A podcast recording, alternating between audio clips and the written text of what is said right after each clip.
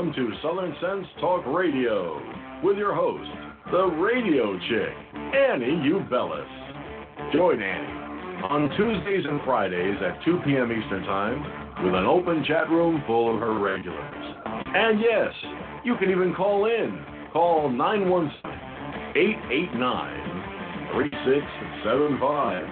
That's 917 889 3675 to be a part of the action on the phone line. Not able to listen live? Not a problem.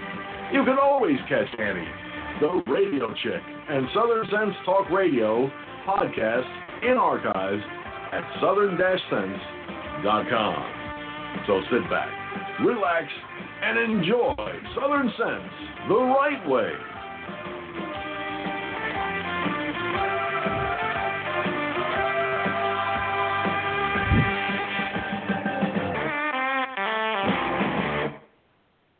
Listen, guys, I got something special just for my listeners. If you follow me, you know I usually don't hawk products. I stick to the issues important to you and me, but I think I can't keep this to myself. You may want to check this out and get in on the ground floor before everyone else jumps on the bandwagon. Now, this is just for you, my listeners. I joined up with Team Earth Water. Earth Water is a company that is faith based and patriotic. Earth water is an amazing water. It will soon be the rage of the nation and is going worldwide. It has over 70 antioxidants and minerals. It's good, trust me. I already sleep better. I dropped one of my prescriptions, and I'm possibly looking to maybe drop another one soon. So ask yourself do you want to make a few extra bucks on the side while getting healthier? Who doesn't? So if so, check out the Earth Water link on my homepage, Southern Sense. That's the name of the show. Put a dash in the middle, southern-sense.com. Who doesn't want to make some easy money? You'll earn a 10% commission on what you sell, and they even set up a web page for you to sell from. How easier can that be? Every time a customer returns to your page and buys, boom, you just earned an easy 10% commission. Sign up now. Buy at least a case and let me know what you think just by going to my webpage. That's the name of the show, Southern Sense. Put a dash in the middle, southern-sense.com. They offer four tiers for affiliates, from one case to 16 cases. I bought four cases to start, and boy, am I hooked on the water. Simply go to my webpage, click on the Earth Water link on the page, and join Team Earth Water. Go to Southern Sense and become a member of my site, and you'll also be entered to win the latest book offer if you become a member of my site. That's the name of the show, Southern Sense. Put a dash in the middle, southern-sense.com. Check it out. I know you'll be pleased. All right. You're here listening live to Southern Sense here on Blog Talk Radio, SHR Media, the Lone Star Daily News, up on iTunes, Stitcher, Spreaker, YouTube, Facebook. You know what I'm going to say. Go to the name of the show. Put a dash in the middle. Southern-sense.com.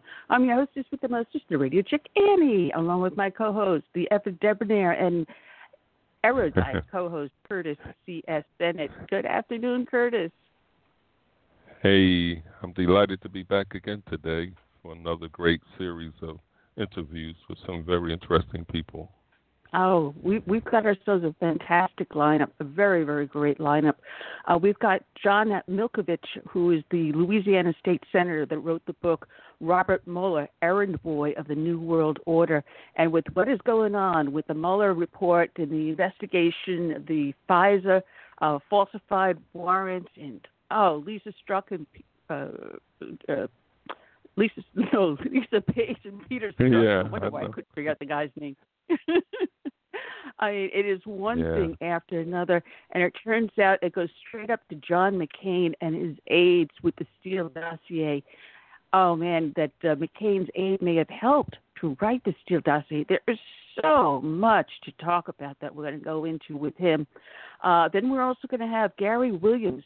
He wrote a fantastic book out, and I swear I got to certain points in the book, and I was just bawling like a little baby. I was crying so hard. Uh, it is a great book. It's called Guardian of Guadalcanal, the only Coast Guard member to ever receive the Medal of Honor, uh, who was killed at Guadalcanal, and is um, I'm thinking about it. I'm getting ready to cry. it is a fantastic, very touching story. And you know what? Since 1942, no one wrote a story about this hero. There's no movies, no story. You hear about Audie Murphy. You hear about so many others uh, in World War II that were uh, unbelievable, brave uh, men and women out there. But you never heard about this one kid and we're going to be doing a full hour, possibly hour and a half with him. And then we're going to end up the show with a dear friend of mine. I love him. He's a huge teddy bear, and actually our protector whenever we go to the Tea Party convention. Known him for about nine years, Jim Simpson. And whenever someone talks about the red green axis, he is the gentleman that wrote the book, The Red Green Axis. Uh, so we'll be talking to him because there is so much going on with the illegal aliens, sanctuary cities, uh, Ilhan Omar, um, the infiltration of Muslim Brotherhood here in the United States, and now we have the terrorist bombings over in not uh, terrorist bombings, the terrorist attacks over in uh, New Zealand today. Oh man, it's just one thing after another after another, and as Friday is, it is, it is the day we get hit with all the stuff. So instead of doing our normal dedication at the front of the show, our show is dedicated to the gentleman that Gary Williams wrote about. So today's dedication, later on, as we talk about his book, that will be the dedication. It is to singleman, signalman first class Douglas A. Munro of the U.S. Coast Guard killed on September 27, 1942, at Guadalcanal. And as I said, he is the only United States Coast Guard Medal of Honor recipient and uh, that segment will be the dedication. So, moving right along, like I said, we have so much to talk about, and I didn't make up a list. I just pulled out a whole mess of printouts, and we're just going to go through them, Curtis. You know, we also have the uh, college scandal too, and you know, you've got oh, yeah. kids, Curtis. Oh my goodness! I mean, I, I've talked about it often that when I went to college, I had to work two jobs. There was no easy path. My parents weren't rich. There was no scholarships or, or anything like that for me. And uh, the grant, the Pell Grant, my brother had already used it. And one little known thing, you know, if you're in a certain income bracket, you're only allowed one grant per household. And my brother used that up. I didn't know that. So, and matter yeah, yeah. Matter of fact, I graduated college before he did, and we went to the same college. And he's four years older than me. I understand why wow. I'm pissed off about the Pell Grant. well, fortunately, oh, my children went through. My children went through, and um, at a time where they were able to to work. You know, they got jobs on the side to augment, you know, their financial um, situation there. But um, they all graduated, and whatever loans they had, I believe they paid them off by now. And um, you know, they didn't have to cheat. I didn't have to, um, you know, get anybody important that I know to make it easy for them to enter college. They went to good colleges. Um, my two sons went to UF, um, University of Florida, which everybody knows is associated with the Gators and my daughter went to Temple University in um, Philadelphia. So people can do, you know, college without cheating, and um, it's just sad that we have people who feel like they need to use their power and influence to um, get the, you know, get the jump on their children getting in. Well, you know, the funny thing is, is I started college just at the time affirmative action was being put into place, so a lot of that wasn't available to me. I even tried to play the wo- woman card, and they said, "Oh no, at this point we're favoring Hispanic and black women over white women." They said that to my face. So you know, when they talk about affirmative action, you know, I'm the product of being on the reverse side of it. You know, not having the money, not having the resources, and then having, like I said, working two jobs at times, one, three for a couple of weeks, just to pay for my tuition. I didn't take out any loans. I paid everything as I went. I didn't want the burden of the loans. And even back then, it was pretty hard to get a student loan. We didn't have these huge government programs that they have now in place. So, you know, when I, I see what's going on with these kids and the world of privilege they come through, and as um, Tyrus was talking on Fox News just now, you know, if you look at what Hollywood produces in the movies and shows they produce, you know, they encourage this behavior. You know, at one show was about, you know, getting preschool kids smuggled into the elite preschools. You know, if the kids weren't wow. qualified, they find different ways to bribe to get the kids in. And this has been going on for a very, very long time, and it's finally been exposed for what it is. You know, you've got one set of standards for one part of the country and another set of standards for another. You know, the the people that are are these elitists, these Hollywood elitists, these corporate elitists. You know, and I guarantee, I'd say seventy five percent of them are all Democrats. I guarantee when you yeah. look at them. But you know, this this is the world of privilege. If you can't buy it, it's not worth it. And see, I was never a proponent of um, affirmative action and for that reason, I kind of had to take a second look at Colin Powell because um, he believed in that, and um, I just I just think everybody should be judged on their own merit, and you know I think the playing field should be level for everyone, but I don't think anyone should get special treatment just based on race or sex or or whatever, you know. No, it should be meritocracy plain and simple meritocracy. And now they have this humongous lawsuits that are coming out. I think one of them's like half a billion dollars. It's it's ridiculous. You know, they they do nothing for the whole situation because now you have these probably hundred thousand kids that are, jump onto this class action lawsuit thinking they're going to get a payout, and all they're going to get is their entrance fees, which in some cases is like seventy dollars, thirty five dollars no big. Yeah. It, it, it it takes away from the actual crimes that are being committed. Everyone thinks this is a pot of gold now. Let's launch these class action lawsuits mm-hmm. instead of proving that they've actually been hurt. Prove to me that you've been actually hurt by this situation.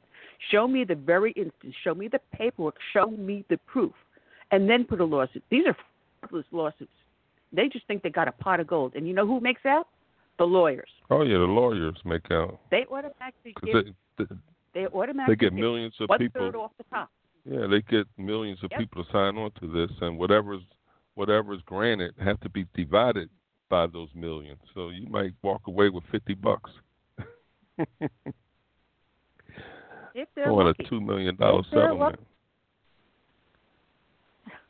You know, uh, someone someone said something to my husband. Some twenty some odd years ago, someone said uh, something to my husband. You know, because uh, he had uh, worked with asbestos. So they, this is when they first started the mesothelioma. Oh yeah. So he said, "Yeah, all right, yeah, I was in an in an industry where I was exposed to, you know, this." And they said, "Do you want to jump onto this class action lawsuit?" Class He said, "Sure, why not?" Do you know what the payout was? It was thirty-five dollars. Yep. Thirty-five. And see, I had experience like that. I had experience like that with Pontiac. Um, something about the brake system. I went through all this trouble collecting all my receipts and stuff where I had brake work done over the years and sent it in. And when it was all said and done, I think I got like eleven dollars. I was like, I can't believe it. You know, I'm thinking I'm to get like seven, eight hundred bucks, eleven dollars, and the lawyers Well, made out like there's going to be a well, there's going to be a major overhaul of these university systems, the entrance systems. There's going to have to be more transparency. Um, it's going to be a lot more. I, I, it's going to end up with more government regulation. The end result. You and I know that the government is just going to expand because they want the oversight instead of having the market do the oversight, saying, "All right, fine, these schools have proven to be bad on the entrance. So let's put our kids in a different school. Better yet, ever since the 70s, they've been training kids to think that as soon as they enter school, their goal is college. Their ultimate goal is higher education, not looking for a um, uh, what do you call it? A career, something that you may enjoy doing, whether it is music, plumbing, electricity, car electronics, whatever. Yeah, vocational. Going towards a yeah. technical field, maybe, or going to a different type of vocation that doesn't require college. You know, they they're training these kids to think college, and what's it doing? College is all a tremendous profit. They see the bottom line. They see the Benjamins, and the more kids they can get in, and the more money they can get from them, the better they are. But instead of getting kids out there to do something that they'll be happy with for the rest of their lives, no, let's go into college. Let's push them into Well, college. Not only that, Annie, uh, the value of a, a college degree goes down. The more you know, you get these people into it that are being um, fed easy courses and things like that, and uh, I can see why you know these folks want their children to go to a more prestigious college because that has more value Curtis? than some of these online. Right, we we got a little bit of Curtis. We got a little bit of a change up. Can you call John now because his travel plans just shifted? I just got a text from his agent. He wants us to bring him on early. So if you mind, okay. uh, if you can, give him a call and let's bring him on. And while that you do that, I'm going to talk to the people in the chat room. And thanks, Cal. That is very very nice of you. I can't stand my laugh, but she says I, she loves my laugh. It's very melodic. Um, and want to welcome everyone that's up in uh, the chat room. And it looks like Chief had put up an article about the lawyers, which I was talking about. You know, it is a gold mine for these lawyers. They see something like this coming, and they say, "Ooh, why don't we just jump in on this and hey, we automatically get half or maybe a third, and you've got a multi-billion-dollar lawsuit? Hmm, that is quite a bit of money to plow into our law firm. And uh, uh, of course, Chief put in an excellent article uh, written called A Good Start from July 2002. And this was at QMCUSM Uh, I don't see who the author is, but uh, this is something I've been talking about the cost of torts. If you want to bring down the cost of uh, health care, tort reform. Absolutely, Chief. I do believe in this. Matter of fact, I wrote extensively on that when they came out with Obamacare. And if anyone goes to my blog, which is BufordTeaParty.blogspot.com, or you can link up to it on my uh, page, which is southern-sense.com. You can read my blog. Go back to, I believe it was October, August or October of 2009, and I wrote the unconstitutional points. I wrote 15 things to do uh, to repair health care. Uh, so, yeah, check that out. Uh, the tort reform is a huge thing in any field. Um, you can you can actually bring down the cost if you reduce the tort reform, if you control it. Because there's so many frivolous lawsuits out there if you think about it. And if you make the plaintiff responsible, if the judge tosses that to carry the cost for themselves and for the other side. But conversely, if the case is taken and it goes forward, then the plaintiff should be reimbursed in the end when they win the court. Uh, so there's a lot of things we can do if if we're more uh, judicious on what cases we allow to go forward and throw out these silly, silly ones. If you remember a number of years ago, a woman sued McDonald's because she spilled the hot coffee on her lap. Hello, lady. What part of hot coffee don't you understand? And it's your fault you spilled it on your own lap, not McDonald's. But McDonald's ended up having to pay. There's a lot, a lot of you know frivolous lawsuits out there. And let's clean up the courts. We've such a big backlog in the courts. Let's look at these frivolous lawsuits. Let's pass laws that, hey, listen, if you file a frivolous lawsuit and it costs the other person, mm, there may be civil penalties too, on top of you reimbursing the other side. There's a lot that we can do there. So Curtis is calling John Milkovich and trying to bring him on early. And uh, like I said, we've got a lot to talk about, especially with going on with Robert Mueller. Oh, one thing I want to mention, uh, uh, because uh, we've got that huge bomb cyclone going on in the Midwest heading over to the East Coast, and airports are being shut down, and flights are being shut down. Something like 3,100 flights as of last night had been canceled or delayed. At the same time, we've got these uh, planes, these Boeing planes, that are also being grounded. So you've got 3,100 coming in the Midwest, and you've got now a whole big bunch of them being grounded, and airlines are rerouting flights. They're, they're changing the equipment, they're delaying them, they're canceling some, bringing others over. Uh, this is going to be a huge nightmare. I'm going to tell you probably for the next week or two, the unraveling of these flight snarls. And you haven't heard anything in the news yet about what's going on at the airports, but I'm telling you, watch the news because you're going to see this happening uh, quite soon. Let's bring on our guest who's running for a plane, Louisiana State Senator John Milkovich. Good afternoon, John. Welcome back. Hey, Annie. Uh, listen, I'm on board. So as soon as my audio gets bad, you pull me and put someone more famous on. you know, this is perfect timing because we've got everything that's going on with Robert Mueller. And you've written the book, Robert Mueller, Errand Boy of the New World Order, and now you've got uh, Senate uh, and Congress pushing to have reports issued and released to the public, but yet it hasn't even gone to the Attorney General yet to be approved. This is crazy, isn't it?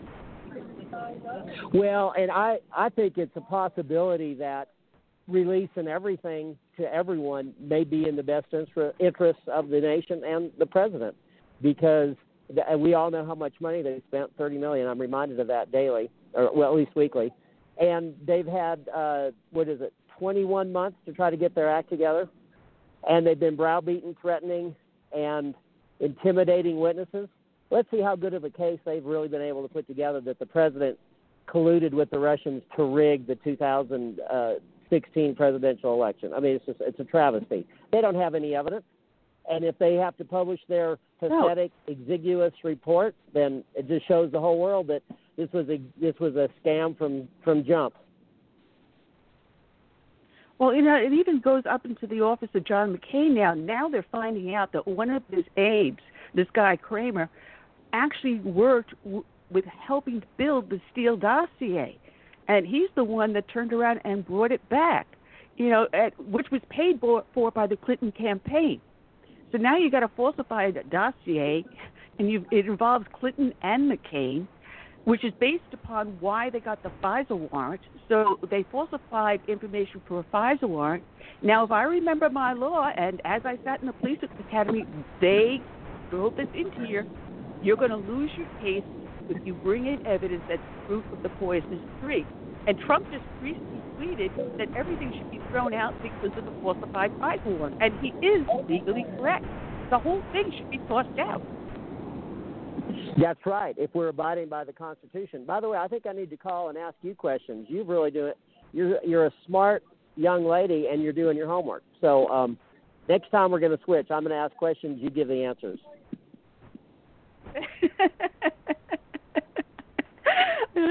but I, I got a question for you. Now, the FISA report hasn't been released yet. And yet, uh, Amazon is already advertising the Mueller report online. And they've got, I counted at last, 12 different books being released on or around March 26th, all about the Mueller report. One of them with an Alan Dershowitz uh, introduction. The other one was Washington Post corresponding the report. But how do they have that if they haven't done the report yet? Well, what you just said is impossible because we all know that Robert Mueller is never guilty of media leaks. So it's like the CNN being there to videotape Roger Stone's arrest. It was actually a technical impossibility because, if you listen to many in the mainstream media, Robert Mueller never leaks to the media. So this is another impossibility. I just can't believe that it's happening, that Amazon knows already. Well, I counted as of a couple of days ago 12 books out there. Uh, one of them was actually released back in December. And now, how they can do that, I have no idea. But, you know, here we're, we're talking about the dossier and the FISA reports and everything else. And lo and behold, who lied in front of Congress about FISA and NSA spying on Americans, and, and there's not FISA warrants going out there. James Clapper, Admiral Clapper, lied before Congress, and no one went after him. But the statute of limitations have gone past, so we can't touch him. And everyone said Obama didn't know, but we find out two weeks before Trump's inauguration uh, gave him information, told Obama about It's just amazing. Well, listen, your analysis is right, straight arrow on the money, Annie. Uh, you, you're just absolutely dead on, arrows accurate on this, and it, it's. I think a reflection of the fact that this was a scam from jump Robert Mueller has a career that we talk about in our book of 30 years of cover-ups from Whitey Bulger killing people and being protected by the FBI and FBI agents being implicated, indicted, in prison for murder, and Mueller being the U.S. acting U.S. attorney and never said a word about it, never did anything. Pan Am 103, he covered up the the actual perpetrators of that Pan Am 103 bombing got away with Mueller in charge of the investigation. He targeted a couple of scapegoats that had nothing to do with it.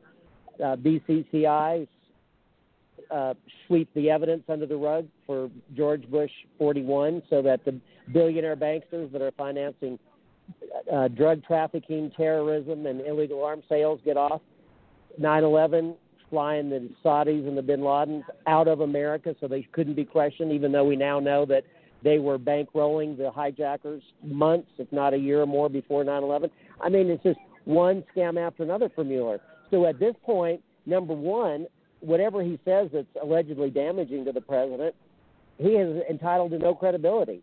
And there are many scores of millions of Americans that aren't going to believe a word he says. And as they find out more about his his the biopic of his career, uh, he's his he becomes less credible every day. So I mean that's um, I'm almost saying release the report because you know some people thought it's really going to hurt the president for Michael Cohen to testify you boil it down at the end of the day, he says, I'm in the middle of Trump operations. If there was a conspiracy to rig the presidential election, there's no way he could have missed it. And he said, I didn't see it. So, I mean, his actual testimony, when you boil it down, is a, a proof that the president was not involved in a conspiracy to rig the election. I, I think his it, Mueller's report's going to be more of the same. Scanning allegations with no weight, no evidence, no proof, no no Russian collusion. Well, I don't know how anyone can get Michael Cohen to testify against the president since he's already convicted of perjury. Uh, how do you get a perjured felon to then come forward and testify well, and then believe his testimony?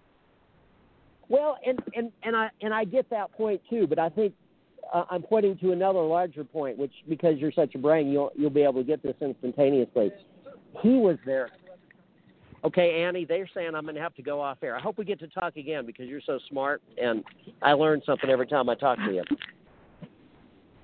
well, travel safe, John, and we welcome you back anytime. Hey, keep saving America, young lady.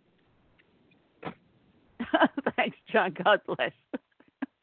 John Milkovich. check out check him out. Uh, John Milkovich for Senate, as well as his book over up on Amazon. Robert Mueller, Errand Boy for the New World Order. Oh man, love that guy, Curtis. Busy guy.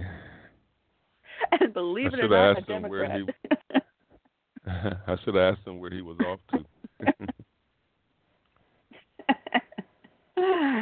oh man, now I got to pull back the other stuff I was talking about. And you know, they were talking about the the planes that are being grounded. And uh, Kel is asking that it had to do something with the autopilot, and that's what we believe, because the crash that happened uh, less than six months before, uh, the same exact thing happened. It was at the time of takeoff, the uh, plane started to oscillate, oscillate, and then it took a nosedive, and the pilots basically both called in about the same time as this was happening. Both of them in a panic voice. Both of them asking to return to the airport they just took off of right after takeoff. So, you know, two of them within five months. Uh, one, fine.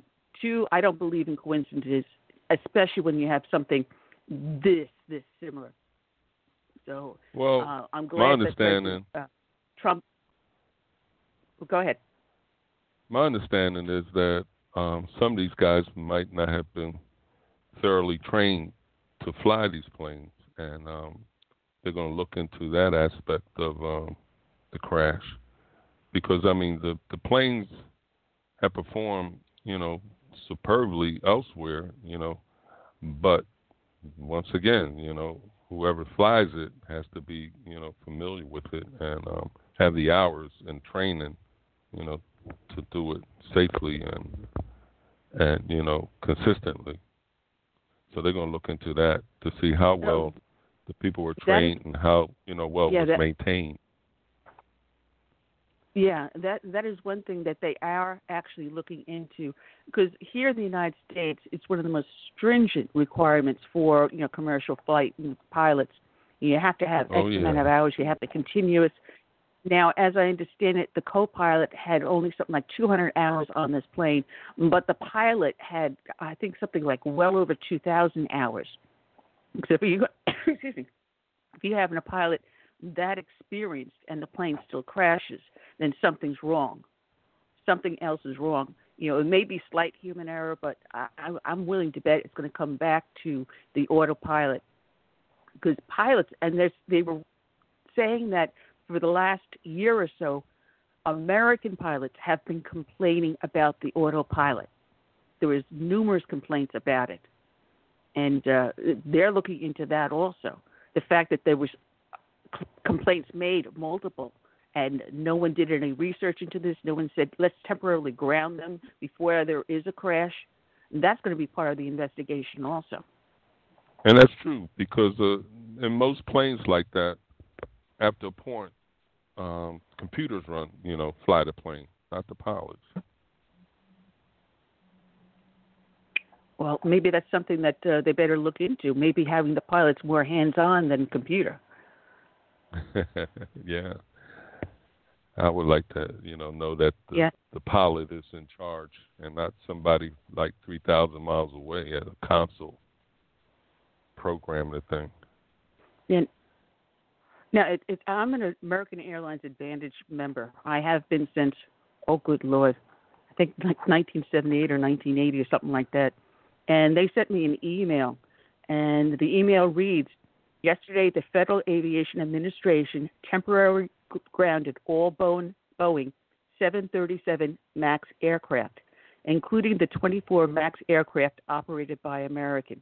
Now, I have flights scheduled for June, and yesterday I get an email message that they've changed my flights. And I noticed they changed the equipment on the flight, so I'm wondering if they, I would have been on one of those. Um, teams throughout the airline have been working tirelessly to minimize the impact to you, our customers. We appreciate your patience and understanding with us during this busy travel season, and we apologize for the inconvenience of this cause.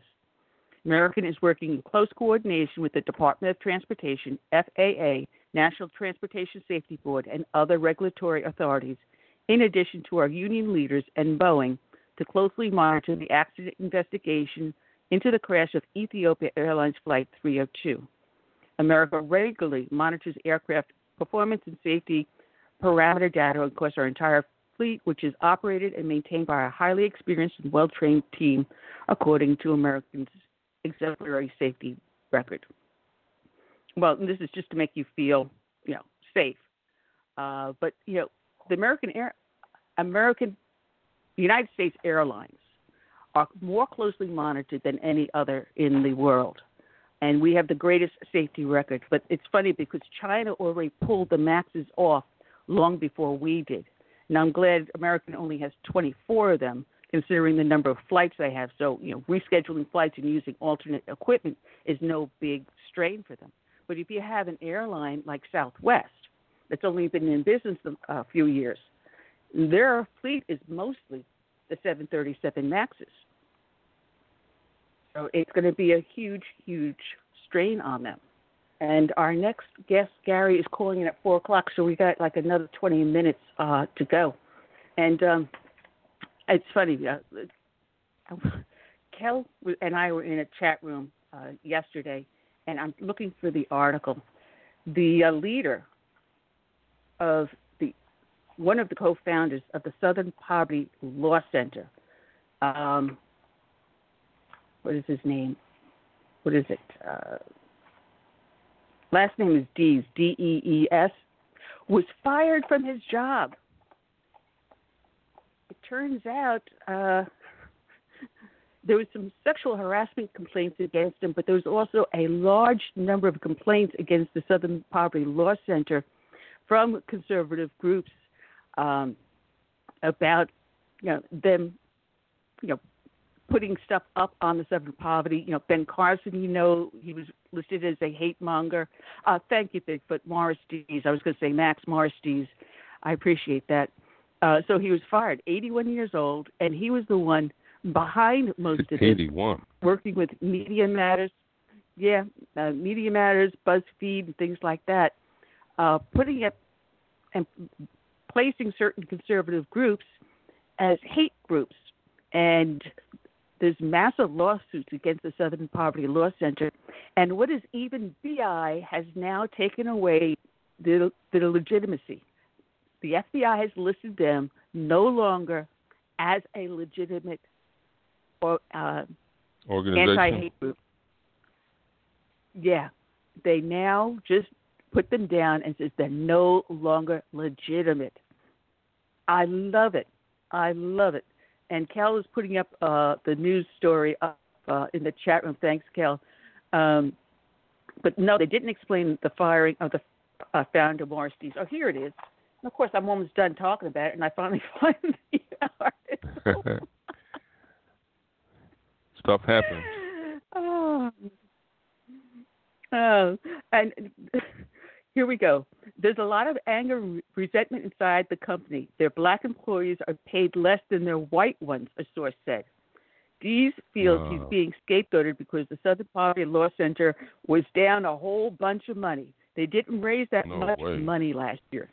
So, ah, it's not just about the lawsuits. It's not just about, you know, uh, being bigoted against your own employees. It's about the Benjamins. Wow. Interesting. Oh man. Yeah. Now, Curtis, you're out of Florida, and you're pretty much up on things, and you pretty much know what's going on because you work with your local GOP and stuff. Um, Mhm. Are you aware of two new bills that are going into the Florida uh, legislation? Uh, being put forward is S 1310 and H 1165 would make posting any photo of firearms by minors on social media or anything resembling a firearm illegal. The bills were proposed Yeah. by Democrats. They do not contain any reference to threats of violence or danger of any kind. It's just the posting of pictures and, having the guns in the photos confiscated. So if you're out shooting with your dad at the firing range, or you're out hunting, and you take a picture of you and your dad, you know, with holding your rifles and your game, or with the target or whatever, and you post that up, say on Instagram, you just committed a crime, and the state of Florida is going to come after you, you the child, charge you with a crime, and confiscate your firearms, and probably then, to boot, charge your parents with child abu- abuse and then charge them with some sort of a crime for allowing the kid to have the firearm. Yeah, this is just more craziness and from right the left. saying resembling. And when when Bohr puts in there, I said resembling the Pop Tart came to mind, or pointing your finger in the shape of a gun came to mind. Resembling. Well, I can say this much: as long as the, the Republicans control um, both houses and the state Senate, I mean the state Congress, um, this this this bill isn't going anywhere. Um, as you know, this is Well- the season of cuckoo-ness from the the left, especially the socialist wing. And I, I actually I'm enjoying it because the more craziness that comes out of this party and their candidates, the, the more people get to see how absurd you know their ideas and policies are. So I, I think some people come to their senses and say, hey, you know, this is just too far out there. I'm going to get with um, the Republicans because their policies seem to be working. You know, the economy is going strong, and and you know things look great. So um, I hope the left keep it up. well, you can thank Florida State Senator Jason Pizzo and State Representative Shevrin Jones um, posting photos of a Nerf gun or anything resembling a fire gun on any public social media account. It provides for immediate confiscation of said whatchamacallit and calls for the parents to attend parental classes and even to do community work service with their child. Mm-hmm. If the child That's not going to fly. caught violating the law, the parents may be forced to take uh, the classes or perform the community service. Uh, also says any firearm that's possessed or used by a minor in violation of this section shall be promptly seized by law enforcement officer and disposed of. No, not not taken and you know you go to court and see whether or not you actually committed a crime or you had an intent of committing any crime. No no actual crime is committed. You just expressed your First Amendment right of posting. You're not making any threats. There's nothing criminal in it, but Florida just criminalized a very innocent act. Now it even goes further under the law. Parents of minors who have been caught posting pictures of firearms could be subject to criminal charges if their child were able to access and photographed their guns because the weapons weren't properly locked away. Now, think back to that picture of daddy and the kid at the firing range, and the kid posting the picture of daddy holding his gun. So now he's posting a picture of his parents' firearm, and the firearm is not locked away from the child. That would be a crime. This is this is absolutely outrageous. The fact that they would go yeah, wish, so far.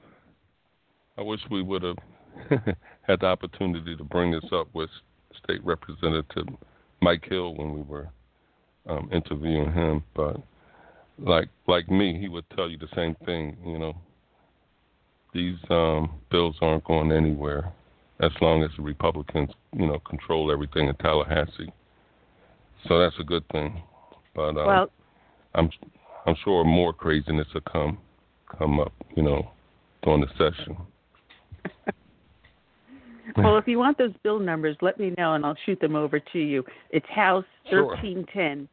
I'm sorry, Senate 1310. Yes, Senate yeah, 1310 and House 1310. 1165. And House 1165. All right. Yeah, I'll, I'll ask him about Um, that. I had another silly one here. But oh yes, Centers for Disease Control. Um, they're saying that uh, there's an, in 2017 there was somewhere between 3,100 and 2,036,000 people injured by guns. Now, in the CDC report, and if anyone has ever read them before, and I've tried to read them, and they're full of gibberish, but they never classify how people are injured by firearms specifically. And they'll say so many deaths, but they don't say whether or not it's suicide, homicide, um, accidental.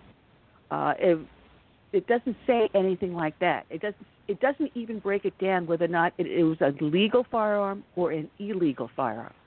Well, it's actually not the legal or illegal firearm, but legal possession or illegal possession. They never break it down in the CDC. Now, you think about the high number of illegal possession of firearms, especially in the Chicago area, and gang violence, such as in LA, New York, Detroit. The CDC doesn't put this in the report, but they give you a vague estimate of how many people have been killed by firearms.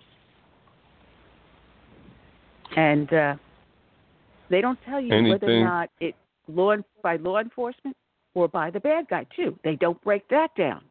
So these CDC reports are full of BS, but the gun control groups are using them to throw in our face and saying, "See how bad firearms are? We've got to confiscate them and repeal the Second Amendment." Go ahead, Curtis. See, that's where we on the right should, I don't know, we need to have a, a PR wing of the Republican Party because we can put out there all the instances where guns save lives. You know, there's plenty of stories out there of um, some defenseless um, woman um, defending herself against a would-be um, rapist or or attacker, and and she did it with a firearm. Um, somebody's house that's broken in, you know, they they they survived it because they they had a weapon, you know, they could use to you know defend themselves and their property. But things like this doesn't get out there, and I think that's where we no and, are falling short on the PR part. You know, right. Right, and exactly, you're exactly right. There is no statistics kept on how many lives were saved because there was someone there legally in possession of a firearm that saved a life. There's yeah. nothing there. So if the life was saved and you didn't have to actually fire the firearm, there's there's no recording at the CDC. I mean, there may be nope. a police report because you know you call the cops. Hey, I scared off the burglar, or this guy tried to rob the little old lady. I saved her. I pulled out my legally registered concealed permit and firearm, and I protected her life or protected the life of my family. There's no statistic out there. How many lives are saved daily because of a legal person with a firearm? And Curtis, what is the best way to defeat a bad guy with a gun? You have a good guy with a gun. Uh, with a gun, yeah. That's right. And um, it's well it's well documented, you know, areas or communities where um, guns are allowed in the home and um, open carry, crime is way down, you know, but they don't want to report that. You have the most problems and now where that you have got... cities that where cities that have you know anti-gun laws, they have the most crime, the most violence people aren't able to, you know, was, to defend themselves. I was I was watching the debate uh, up on Fox last night, and uh, I forgot who it was between, but it had to deal with uh, the border, especially around El Paso, because Beto O'Rourke, what an idiot this guy is, uh, had publicly stated that if he was elected president, he would take down the wall around El Paso. You know, he actually wants to take down the entire southern border wall, but he specified the wall around El Paso. And his reasoning is is that crime is up in El Paso. El Paso being a border town, and I forget what the name of the Mexican town just on the other side, but it has the highest rate of illegal immigrants and gang violence just opposite El Paso. So of course that's going to spill over naturally.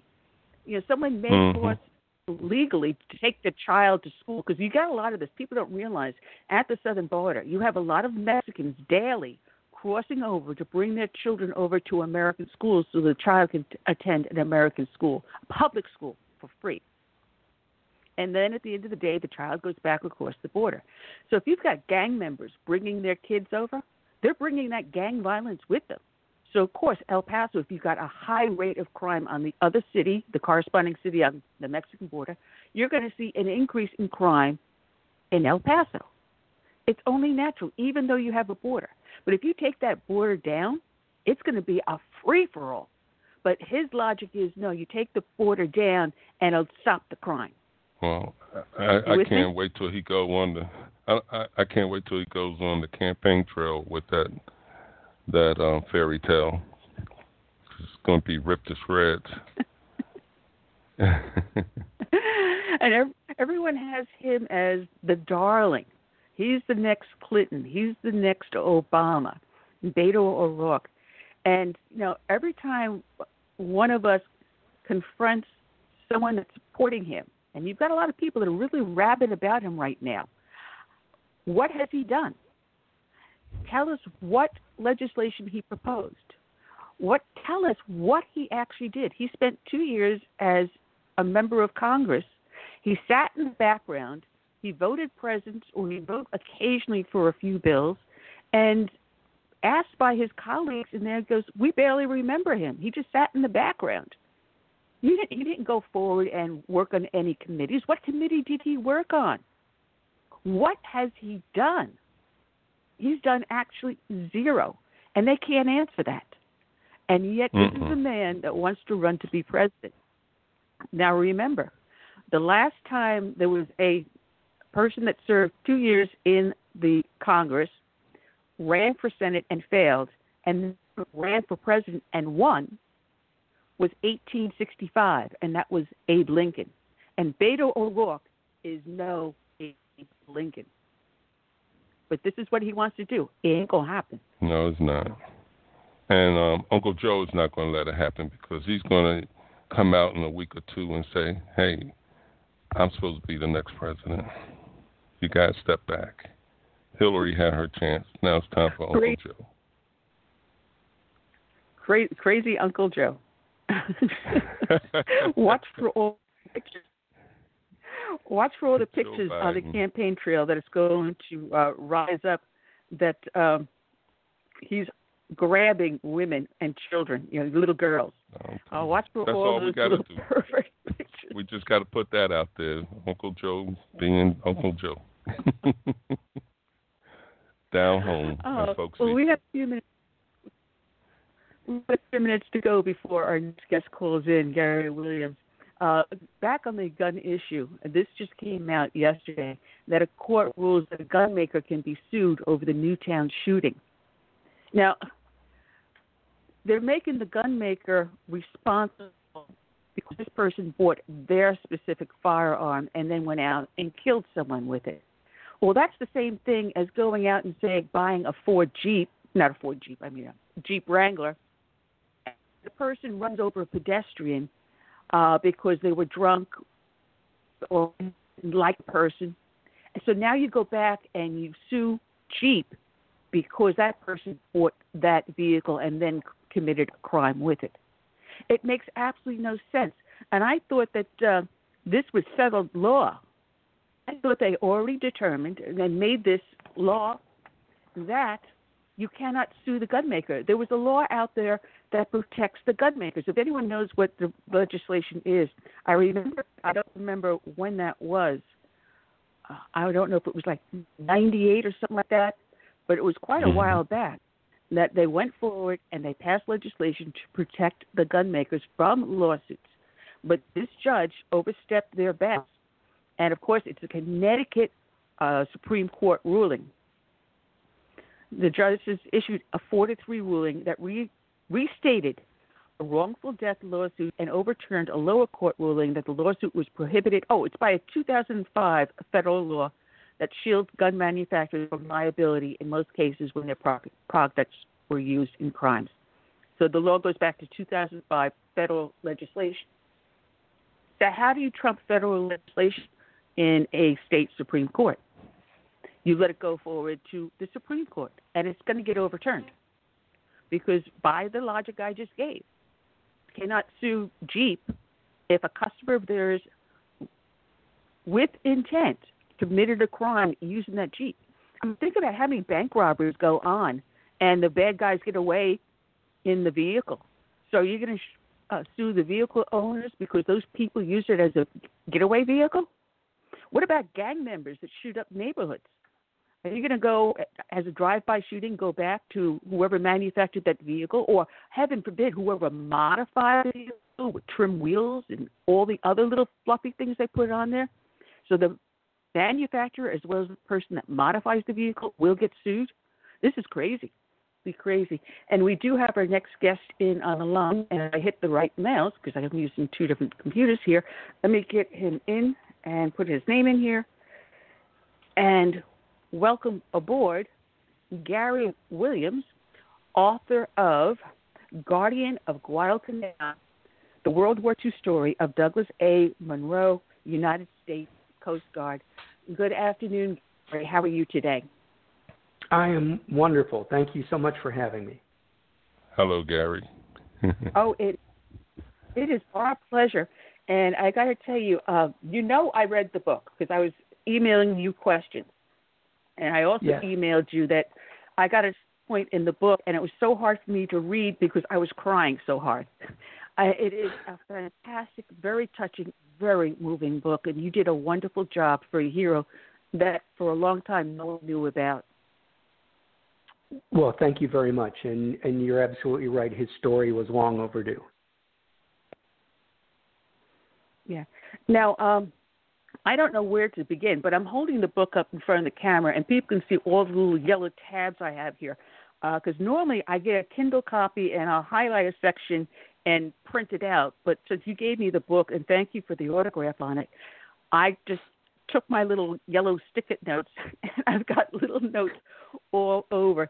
Now you start off chapter one, and you tell a story about Doug's best uh, best friend Mike Cooley growing up, and of the wonderful thing he did for 40 years. And you talk about a specific ceremony back in 2011 um, when there was a dedication. Uh, tell us about how they were best friends growing up and where this all occurred. Give us a little background here. It, it all occurred in a, in a small town of Cle Elum, Washington, at the uh, uh, in the foothills of the uh, Cascade Mountains uh, out in the state of Washington. And in this very small town, there was uh, Douglas Munro, uh, just an, an, an ordinary kid uh, like you and I growing up. And one of his best friends was Mike Cooley. And uh, back then, back in the um, the early 20s, uh, mid 20s, uh, the railroad and logging were big industries in that area. And Mike Cooley and Doug Munro would hang out at the local train depot. And they would get rides on big stacks of luggage and things like that. Um, and that would occupy their time. As they as they grew up and as uh, more of a war footing um, came um, in, um, that included our involvement in World War II. Doug Munro could kind of sense that uh, things were not going in a good direction um, because he um, was actually born in Vancouver, British Columbia, because his mother was a uh, English citizen uh, who had immigrated from England to Canada, and of course, uh, with immigration laws at the time was when she married James Munro, who was an American citizen, that Edith became a uh, a citizen as well, and naturally uh, Doug as, uh, as well. So Doug enlists in the Coast Guard uh, in September of 1939, just before the outbreak of World War II or America's involvement. And he had two objectives. One, he wanted to see the world, and number two, he wanted to help people.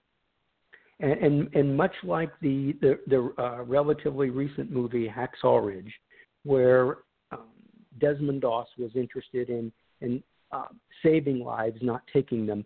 That was that was pretty much Doug Munro's uh, attitude as well. And when he looked at the various branches of the service, he thought his best chance of being able to do that. So he tried to when when Doug enlisted, he actually um, failed his enlistment physical.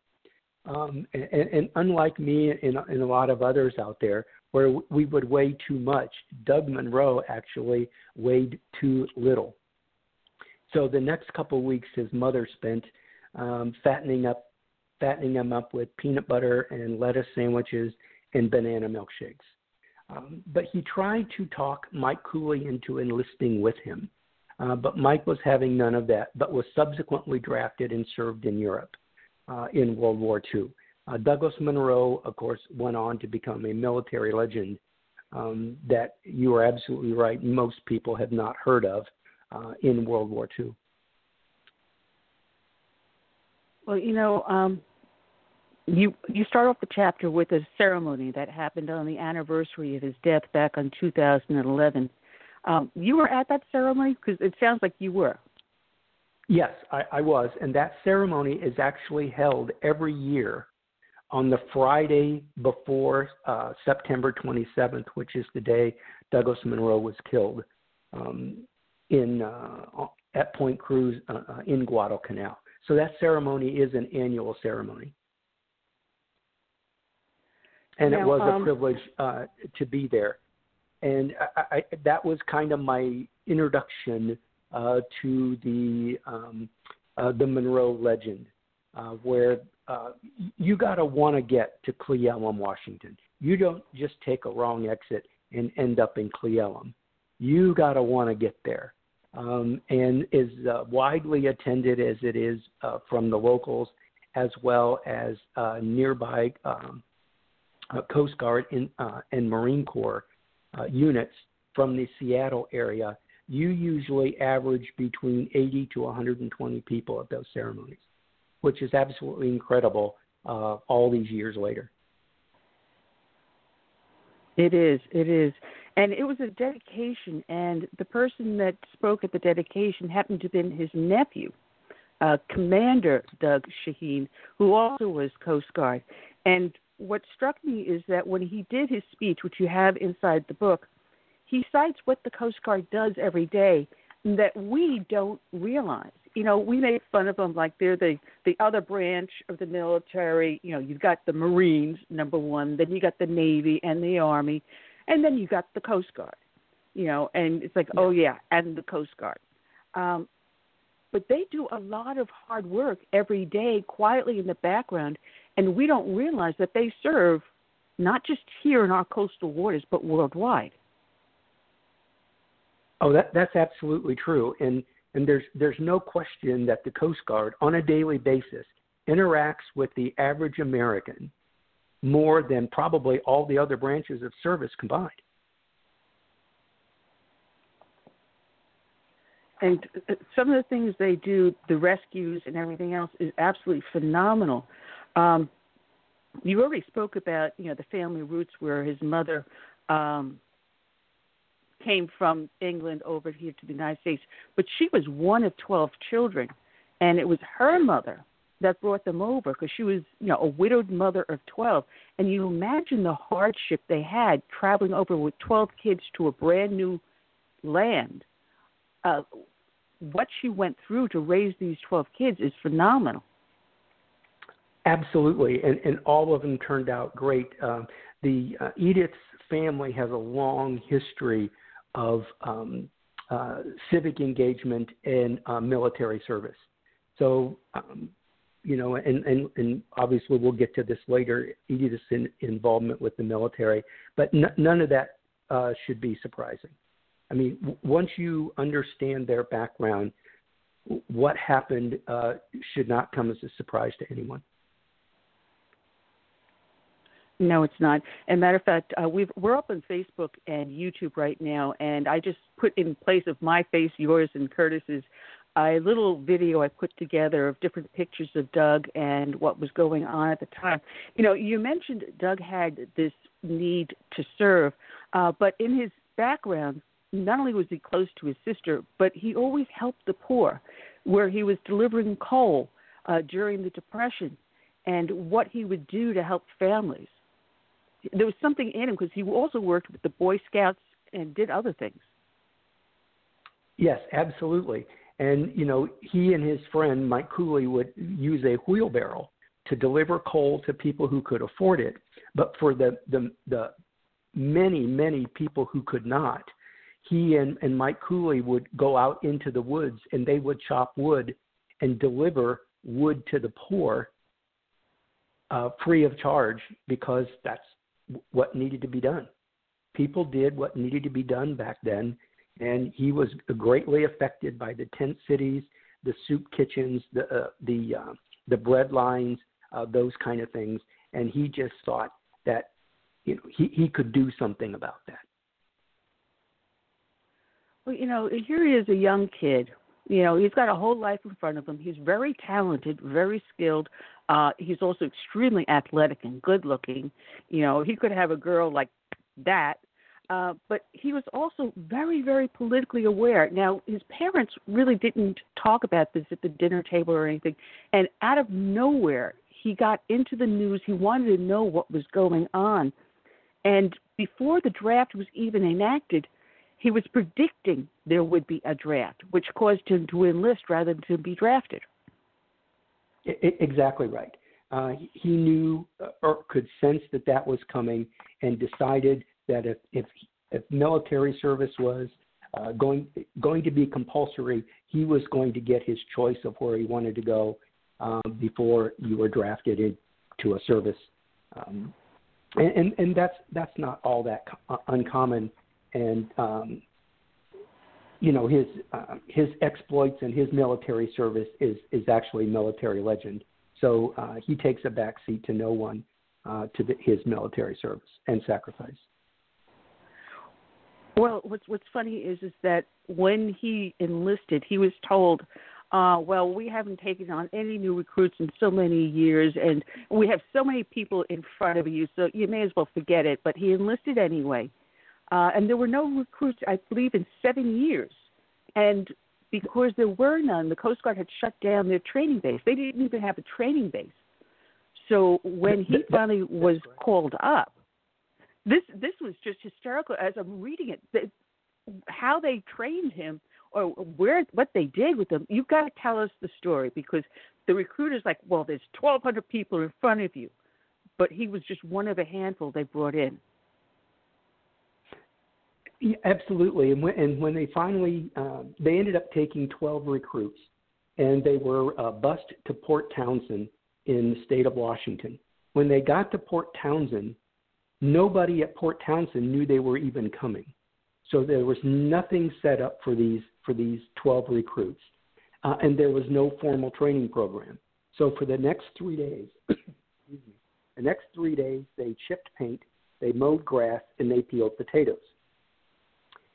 But just a few days before, unbeknownst to them, that President Roosevelt had transferred the assets of the Coast Guard to the Navy uh, specifically the Coast Guard Cutter Spencer. And they needed seven recruits to uh, fill out their crew complement before they would uh, round, um, um, go through the Panama Canal and, and get over into New York City, well, where they would be formally be, before we go in, Before we go all the way into that, I want to bring in Ray Evans, someone he met on the way to the bus. Yes. And how the two of them hooked up and became best friends and how Ray ended up with him on the Spencer. Please go on to that because I, I, I forgot about putting Ray into the story as you were talking about it. Ray is so important to this whole story.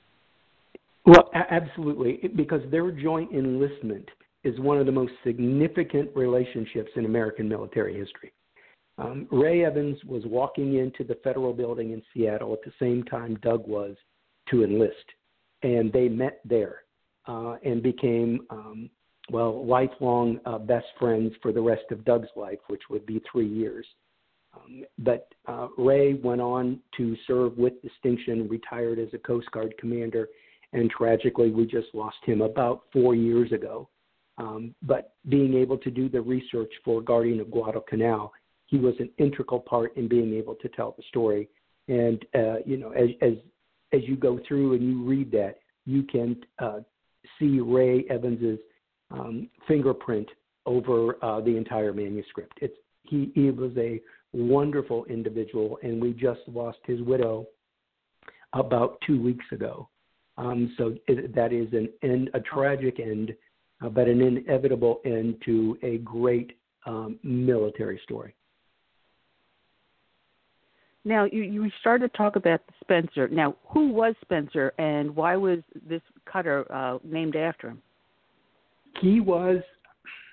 Now you're getting into some uh, area that um, I think it was named after John Spencer, who was a former Secretary of the Treasury. Back then, the Coast Guard cutters were named after after secretaries of the Treasury. It wasn't until recently that Coast Guard cutters be, uh, started being named after uh, Coast Guard heroes. So John Spencer was a former Secretary of the Treasury. Yeah, and a veteran of the War of 1812. But on this cutter, uh, because it Coast Guard does air and sea rescues, they had a biplane on that. And you think back at that time, these were really experimental planes. A- absolutely.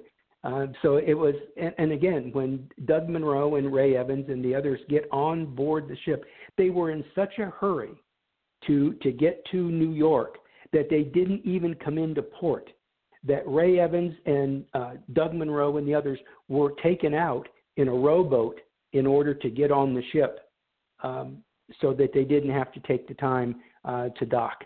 Um, that, that's how big of a hurry uh, they were in. They got on board, they were assigned as quartermasters, but again, there was no training, so they learned uh, themselves how to be quartermasters and then of course uh, in the um, in the weather patrols that they subsequently conducted in the North Atlantic, they trained themselves to be signalmen because they had gotten word that Navy was going to reinstitute its signalman ratings that it had discontinued at the end of World War One.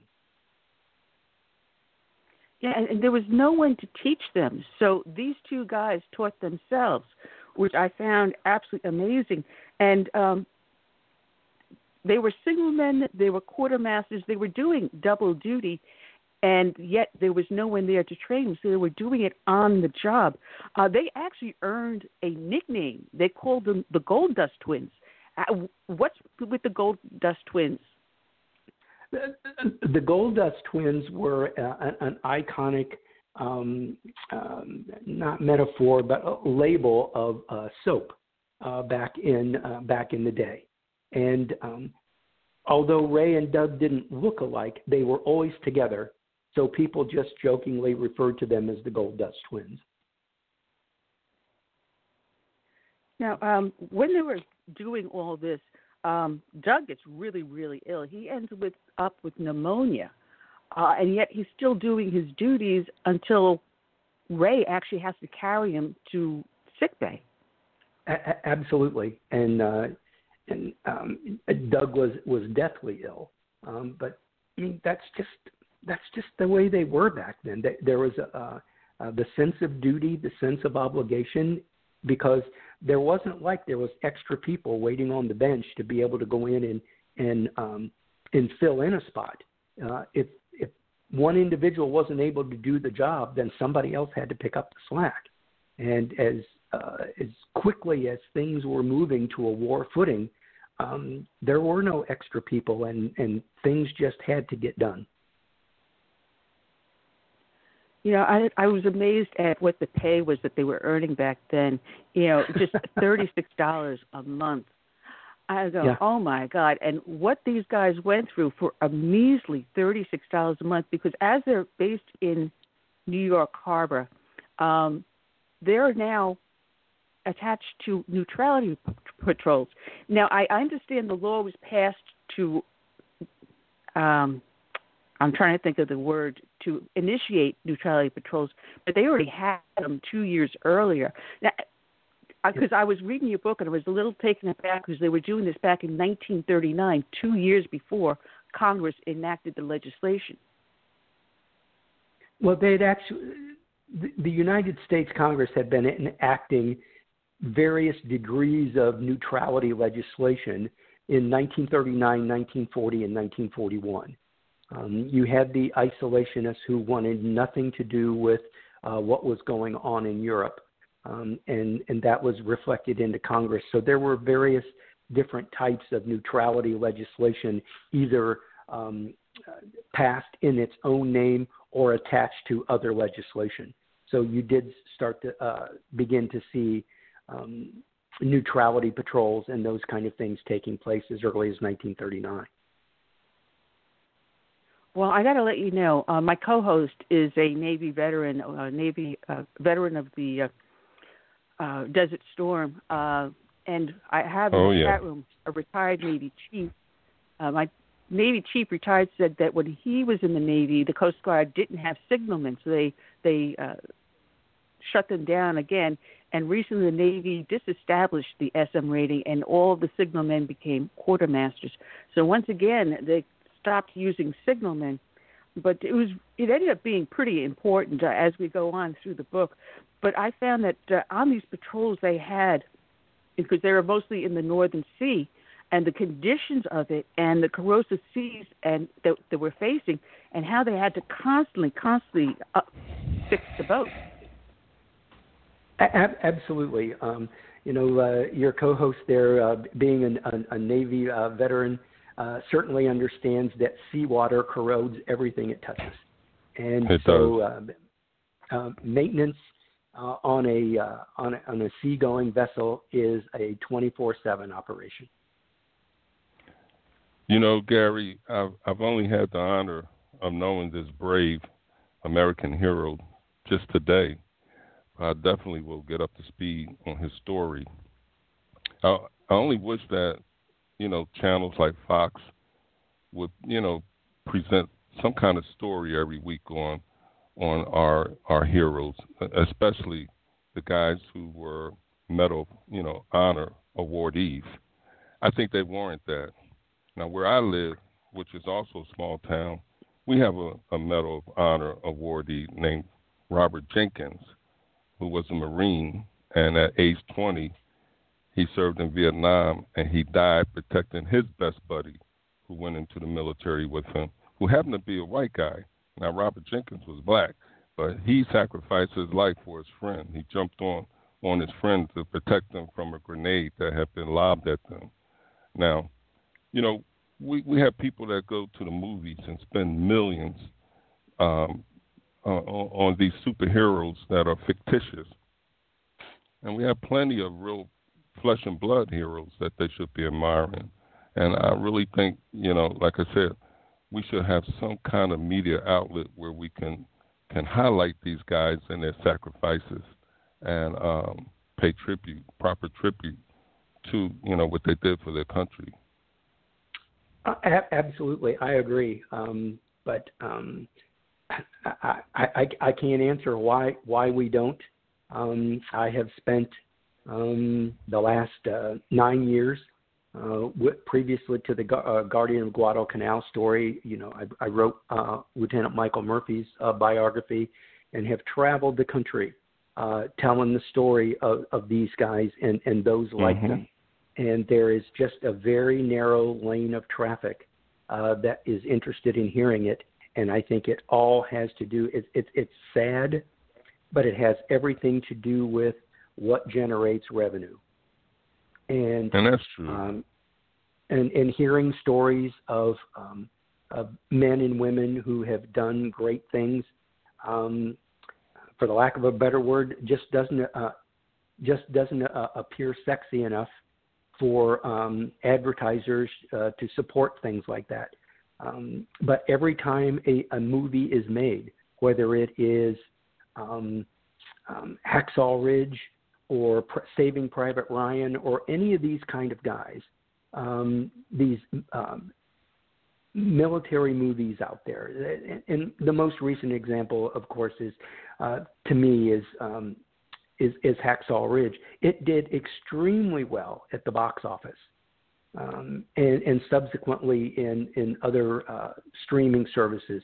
But why um, Hollywood? Uh, and we could do a whole show on um, you know what is going on out there, but um, I, I, I, don't I don't I, I agree with you, well, Chief. I have no idea. I believe I believe Americans would flock to see movies like that because when well, first of all, we love our our military and our heroes. And when you look at movies like Black Hawk Down and American Sniper, they did exceedingly yep. well at the Absolutely. box office. And I just think there's a, a agenda out there to to kind of like keep that kind of um, movie, you know, in the background and not to. Um, I, I hate to say it, you know, they don't want to give um, any any kind of picture that you know Trump, our president, you know, would have that would favor him being reelected, and and patriotism is one of the things that draws people to conservatism and the Republican side, and I, and I see that you know as maybe one of the reasons why they don't produce and promote such movies. You, you understand what yeah, I'm saying? And- it, absolutely, and if we can take one more minute on on Hacksaw Ridge, I had the uh, the privilege of meeting Desmond Doss Jr. And usually, when you have movies made like that, Hollywood always takes a license, and sometimes it's hard to tell fact from fiction. And so I asked um, Desmond Doss Jr., um, you know, how true is that story? And he said, it is 99% true. The only thing that was different was that his parents did not meet um, at, at a hospital, they met at church. Other than that, the story is exactly the same that he grew up with since um, 1950. and that Hollywood had been after uh, Desmond Doss for that story, but Desmond would only release the story if they were going to tell it correctly. And it wasn't until uh, Mel Gibson came along and agreed to do it correctly that uh, the story was made. So you know, um, we were we were very pleased to hear that there are individuals out there who are willing to tell the story because that the story of Desmond Doss you, you don't need to embellish that. He was a hero in his own right with no embellishment, and it's the same thing with a um, with a Douglas Munro. You don't have to embellish that story. Um, the, the story is, is phenomenal enough just the way it is. And may I add, 13 hours. It is. That was a good movie. Yes. About real life situations. Absolutely. Yep. Yep. And and another and great Black movie Down. that didn't do well uh, was uh, Finest Hours. The Finest Hours is a great movie, did a great job of detailing one of the greatest Coast Guard rescues uh, in U.S. history off the coast of Massachusetts, and it, it didn't do that well at, at the box office. And I, I, I've watched it several times. I thought it was a phenomenal film. That wasn't the one with Kevin Costner, wasn't it? Kevin Costner. He was in a Coast Guard movie one time. I can't oh, remember that the was called The. Guardian. That Yeah, was yeah. Ashton Kutcher and, and Kevin Costner was in The Guardian, which did do well, which did do well, and and did a wonderful job of of talking about um, the training um, of um, Mhm. rescue swimmers. Yeah. Well, you But know, if we- if we this can, book of um, yours. Go ahead, Gary. No, no, no, please. No, I was saying this book of yours has so much action in it. I easily can see this being made into a fantastic movie. You know, between the romance with his sister and the history of her, his parents and how he fell in love with a girl, never really talked too much about her. Um, all this is really, really interesting. But the action in the North Atlantic with the Battle of uh, the North Atlantic that spread over thousands of miles and what they had to do in those seas and the icing of the decks and the masts and everything else and these guys trying to hang on. You know that alone would make such a, a vibrant scene. But what they went through and how these guys didn't go overboard is amazing. Yep, abs- absolutely. And um, of course, the um, the Battle of, of Guadalcanal, um, you know, and, and the fact that Douglas Munro w- was right in the middle of Marine Corps legends uh, and, and Coast Guard legends. I mean, Douglas Munro lands. He, he's a petty officer, first class. He's a signalman, but he is the lead um, coxswain for the um, Cactus Navy, which usually doesn't get much press at all. And he, he is in charge, a petty officer first class is in charge of a flotilla that lands 500 of Chesty Puller's 1/7th Marines at Point Cruz. And then because they are getting clobbered, they have to go back in and get them.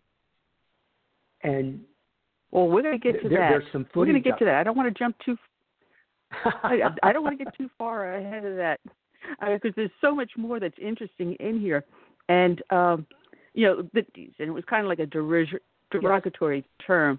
Uh, but as you said, you know, here was this petty officer in charge of so much. They were trying to train these boats for doing landings, and Yep. they're having Navy guys trying to drive these boats, and no one knew how to do it. But it was Ray Evans and Doug Munro that developed the techniques and talent and showed everyone how to do it. And for some reason, the Coast Guard guys were just so much better at it. There had to be a reason for that, hadn't there, be Gary? Well, and I think that's what it is. Is, is the Navy, and, and and certainly, um, you know, the chief can speak to this. You know, they're they're they have big boats. That's what they. That's what their specialty is. The, the Coast Guard is uh, has a specialty in driving small boats in the surf, and that is what was going to be needed for the amphibious warfare in the Pacific in World War II. Um, and, and it's, it's it's not that somebody wasn't good at it. It's that here were a group that they were the best surfmen in military service, so we're going to use them uh, to train others. And when um, the the war in the Pacific uh, broke out, um, you, you you didn't have enough coxswains. So again, Ray Evans and Doug Munro they volunteered to do that. The only rating that they ever achieved was signalman. It wasn't quartermaster. It wasn't coxswain, but yet his coxswain skills is what subsequently um, um, leads to his uh, earning uh, the Medal of Honor. Wow. Well, they went from they went from the uh, Spencer. They got transferred to the Liggett, and they were now crossing over the Atlantic, uh, and they ended up, you know, with a contingent of Marines on board, and it was unusual because the Marines always stayed separate, but yet Doug managed to become one of them. Essentially, because they were more of the small town. Um, average people that that he was um, that he was comfortable with. Um, the people that weren't uh, um, afraid to get their hands dirty. Uh, the, the, the people that um, you know, and, and I, I kind of go into. He he just felt comfortable around those guys, and and they felt comfortable around him. So by the time they get to Guadalcanal, he basically is considered one of them, and he knew them all and most importantly, they knew him. And I think that kind yeah, of that... Uh, relationship certainly um, augmented um, the service on Guadalcanal and and the legacy that the Coast Guard and the Marine Corps share uh, today as a result of that one day. Well, you know, while they're being transferred and they were bringing the troops over, Pearl Harbor happened, and yes. you had the casualties and everything else that had happened in Pearl Harbor.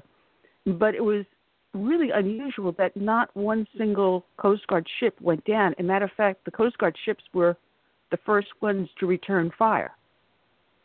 Yes, uh, they were, and I, I, I think that the uh, the Japanese attacking, they had their targets and, and didn't consider the uh, um, the Coast Guard as as part of their targets. They were after Battleship Row and to try and uh, wipe out the Pacific Fleet, and um, um, either forgot or weren't concerned about uh, the Coast Guard.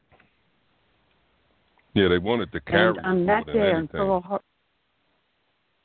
Yeah, but the carriers the, the Coast Guard boats were the ones that were pulling out the uh, injured and the dead from the water on that day. It was the Taney and the Kukui. Is that the name? How do you say it? And yeah, yes, the Tiger and Reliant. There were four mm-hmm. vessels mm-hmm. out there that were not only returning fire but doing rescues. Yes. And of course, you know, uh, search and rescue is a big part of what the Coast Guard has always done. Uh, but you know, there are people from um, Pearl Harbor that owe their lives to the Coast Guard. Now, somehow or other, I made a note about Admiral. Go ahead, Curtis. No, I was just going to say probably why the Coast Guard doesn't always get its props is because it only comes under the Department of the Navy, I think, during wartime. Yes. And I don't know if that has anything to do with it, but you know, well, most people don't think I, I of think them as a war right. type. Mm-hmm.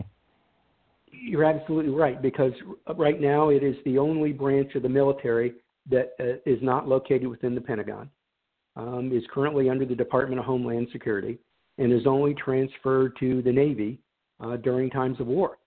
But um, you know, the Coast Guard has 11 distinct missions, one of which is military um, military readiness.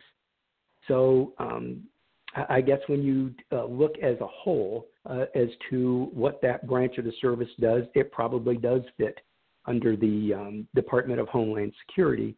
Um, but of course, as a result of that, uh, as you said, it doesn't get the props that it uh, that it certainly deserves.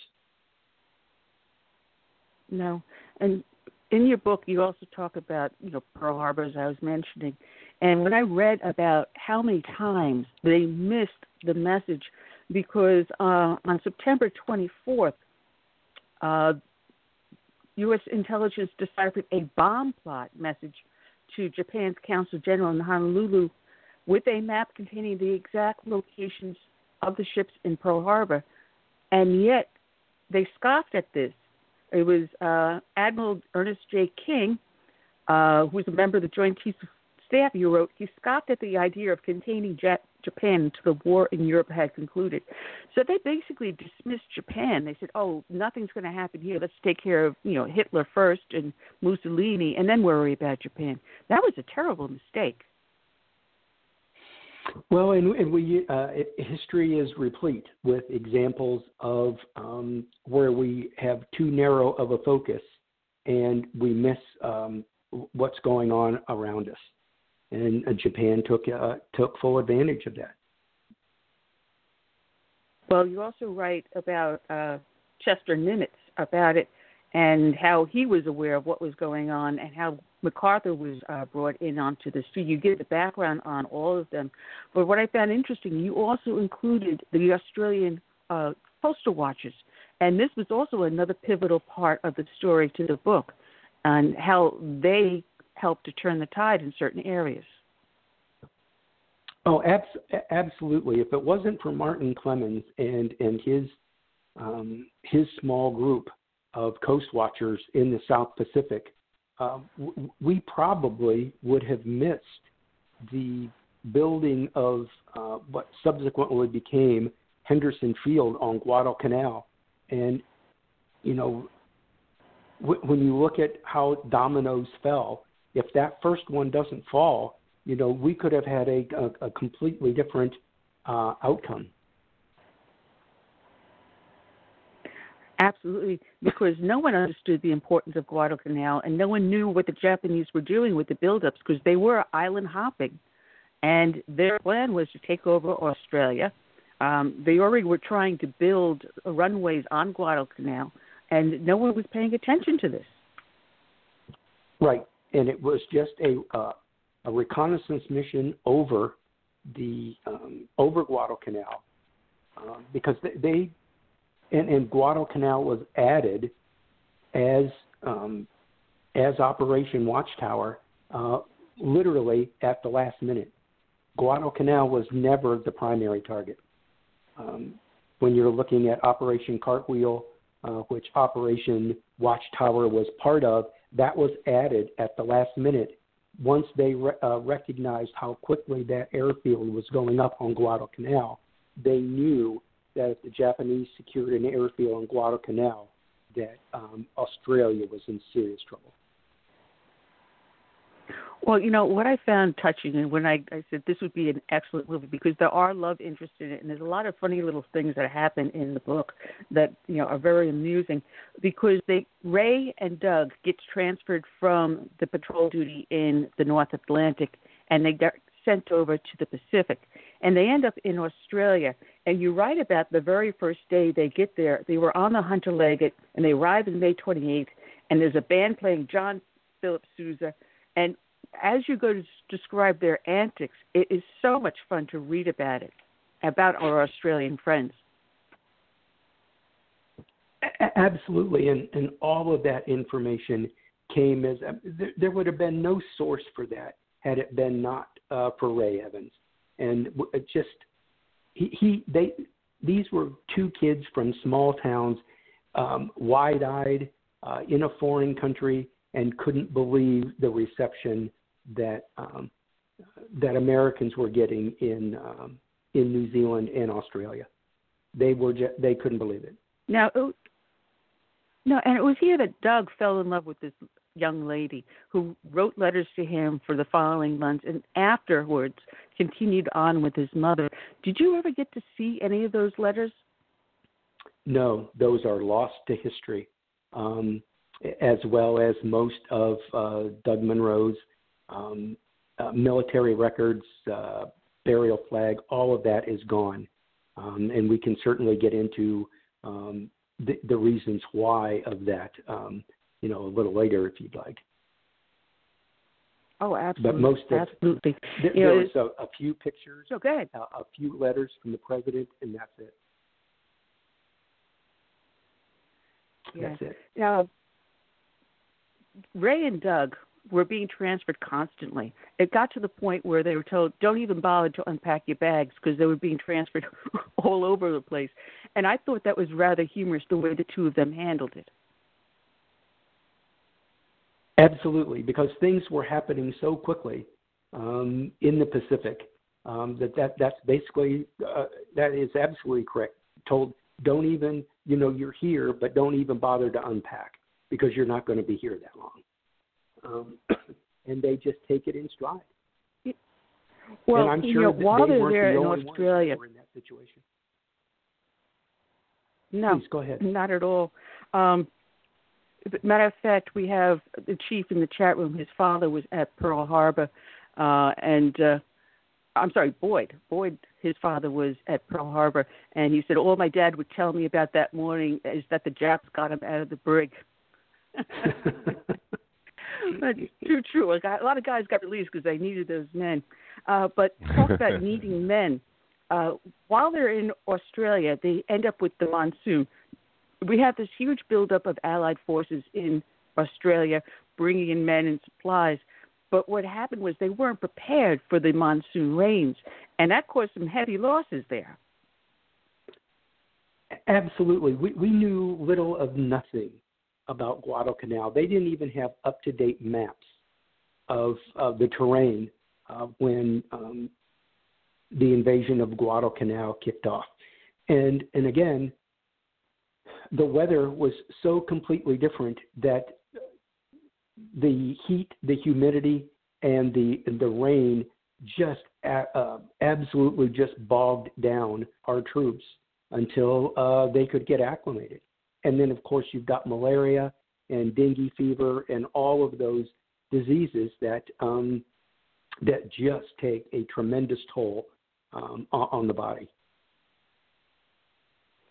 Yeah, and now as they were building up to the invasion of Guadalcanal, you know, the, the USS Saratoga and the USS Wasp, you know, were announced approaching, and then at the end of the announcement, they told the men to d- destroy uh, their diaries and journals.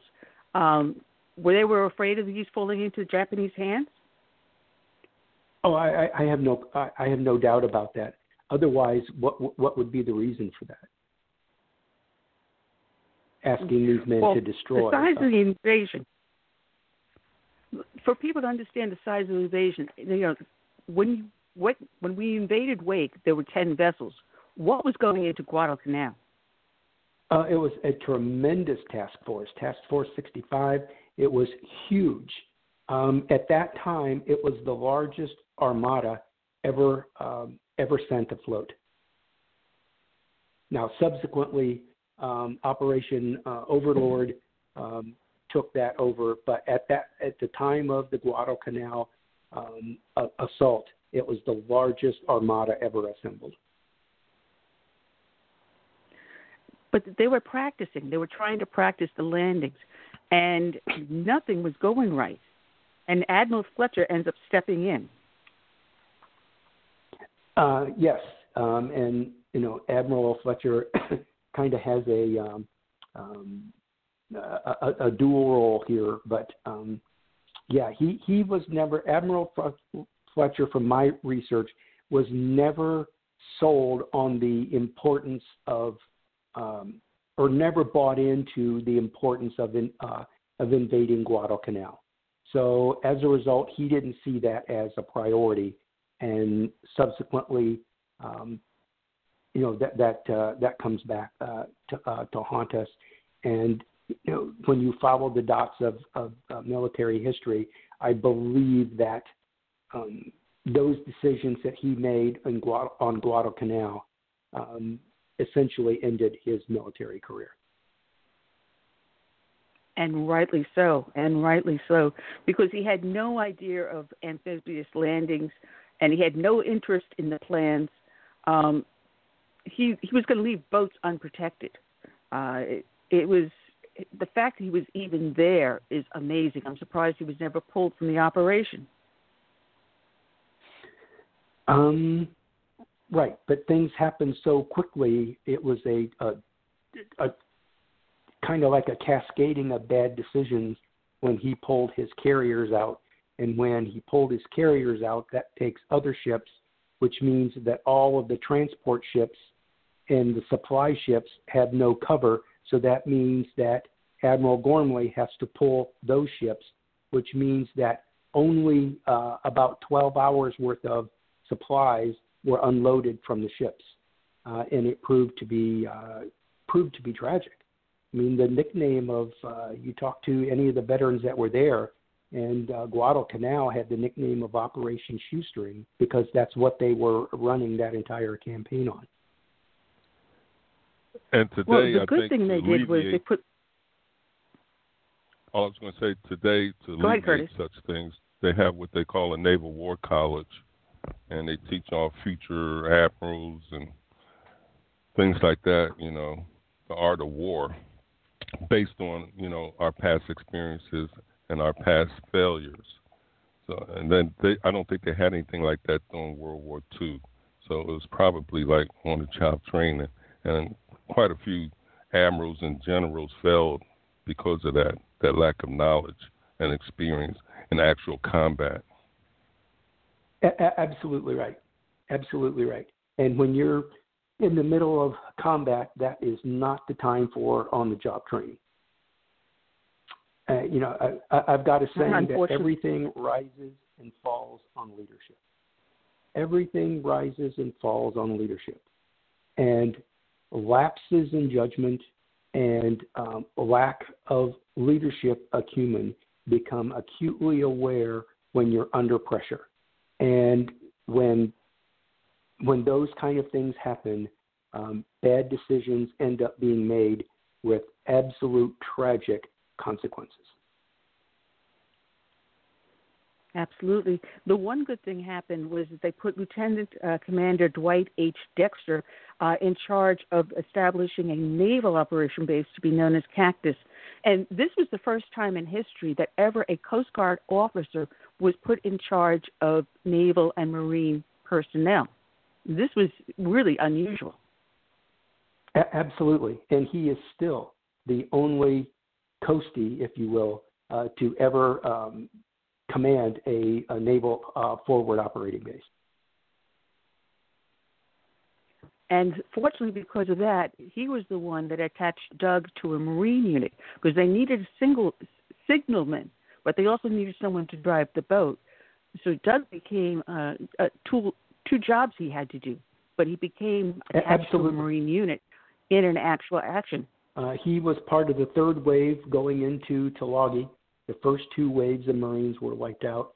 So when Doug uh, beached his craft, then you know he was attached to the Marine unit and spent the uh, first night there um, using semaphore and uh, um, blinker light uh, to communicate uh, the Marines' progress um, back to the ships. And then, of course, the following day was the uh, Battle of Savo Island, um, which uh, had tragic consequences for the U.S. Navy. Doug spent the morning retrieving casualties from the waters before he was transferred to Guadalcanal. And uh, I made a note here about what Fletcher and Turner did during the Battle of Savo. I'm looking for what the heck I, I had this for. I think it was Fletcher that took tail and ran or something. Yeah, that's yes. Yeah, I, I think the um, um, Admiral uh, Turner um, is, is is quoted in the book as saying that he left us bare-assed.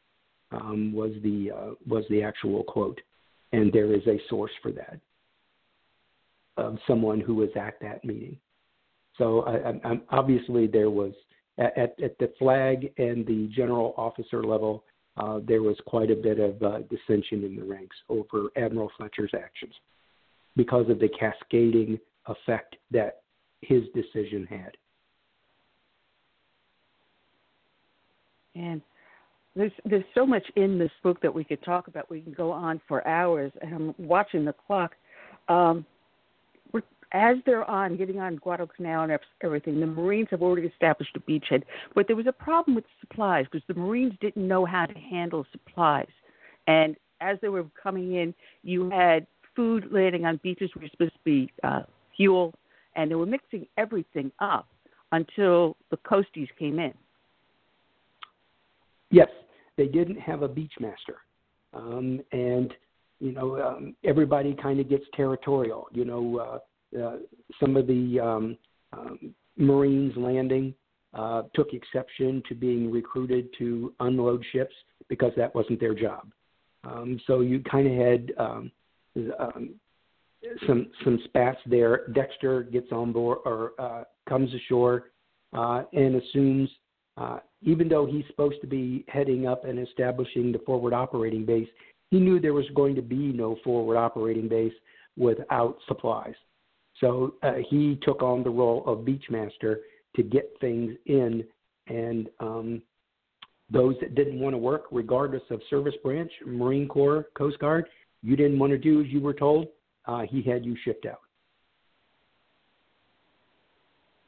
Well, no, they're here. They've established Henderson Field on Guadalcanal, and they got the Marines guarding it. And on um, August 12th, there is an action uh, in command of Colonel Frank Goddard. They were sent to reconnoiter uh, the entrenchments, and they weren't prepared for what happened.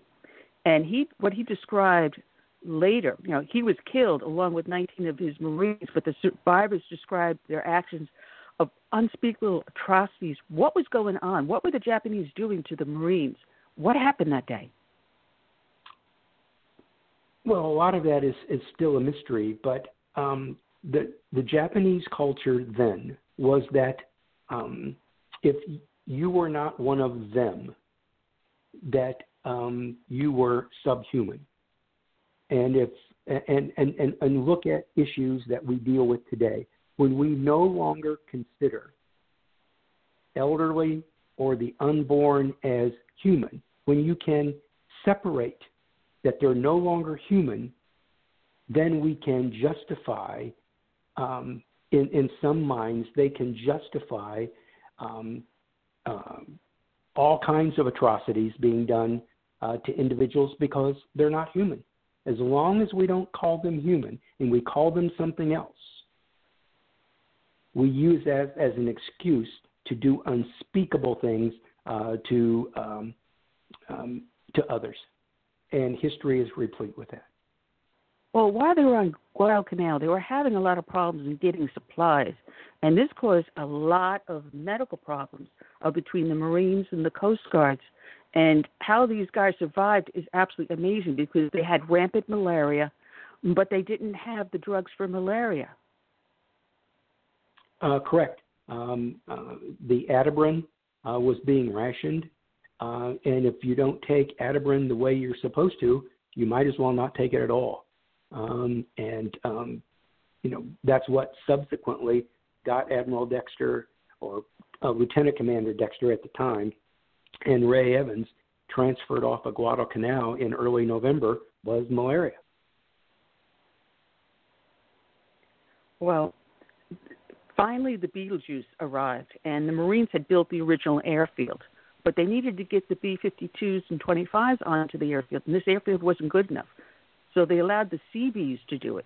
So normally, you know, the Marines are out there to fight, but they're not out there to build. so you know, right. the Navy had to do a lot of work. Absolutely, everybody had to do not necessarily what they were trained to do. They had to do what needed to be done, and some of that was on the job training at the time, and that was the only way they were going to survive. That was the only way they were going to survive. Well, to... Everybody was going to have to do double and triple duty and do things that they had never done before. Well, I have to correct myself. I said B 52s and 25s. Those are planes today. Back then, it was the B 17s yes. and B 24s. My bad. 29s. I, I just don't that's okay. I knew what you meant. I knew what you meant. well, someone listening later on will go, "Well, you made a mistake." Oh, yes, I'll admit. You know, when I'm wrong, I I have the courage to say I did a boo boo. but you know, as they were building this, then came the Battle of Edison's, uh, not Edison, Edson's Ridge, and wow, here they got malaria and suffering, and now they're in this uh, huge battle. Tell us about that. Well, I, I don't consider my uh, expertise on the Battle of Henderson, Henderson um, or uh, Edison's Ridge.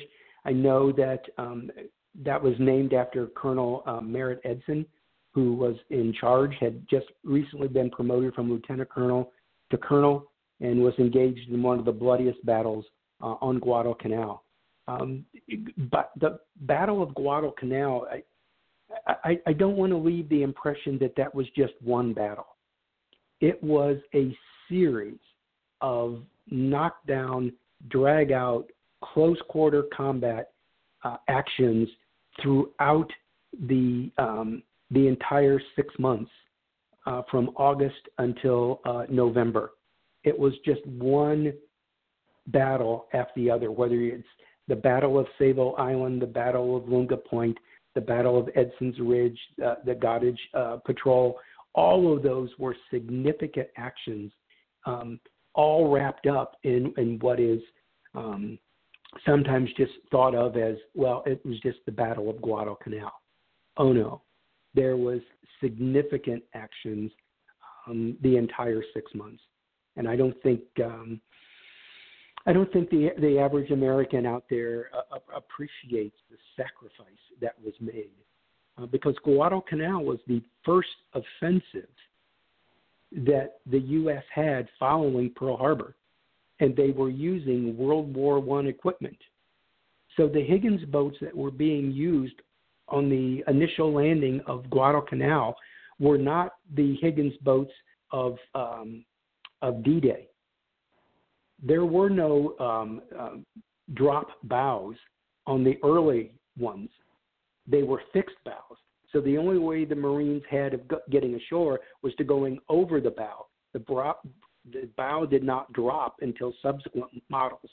Now they came to Guadalcanal, but on the invasion, those were fixed uh, fixed bow craft, and they were much smaller. So there ne- there needed to be a lot more of them But there was a ton of significant battles, and um, Ed, Edson's Ridge was just one of them. Well, now on September 27th, here now you have Doug and Ray leading a whole group of these Higgins boats with these Marines coming in for a landing.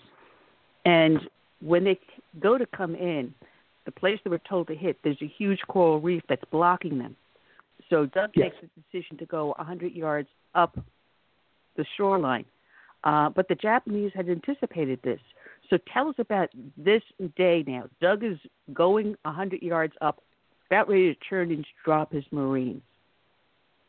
Yes, uh, because they could see the coral. They knew they couldn't get there. Obviously, the Japanese, having been there for a while, knew all of this and knew they would have to move in one direction of the uh, of the other. In this particular case, they had to go to the left. Um, a, a good hundred yards.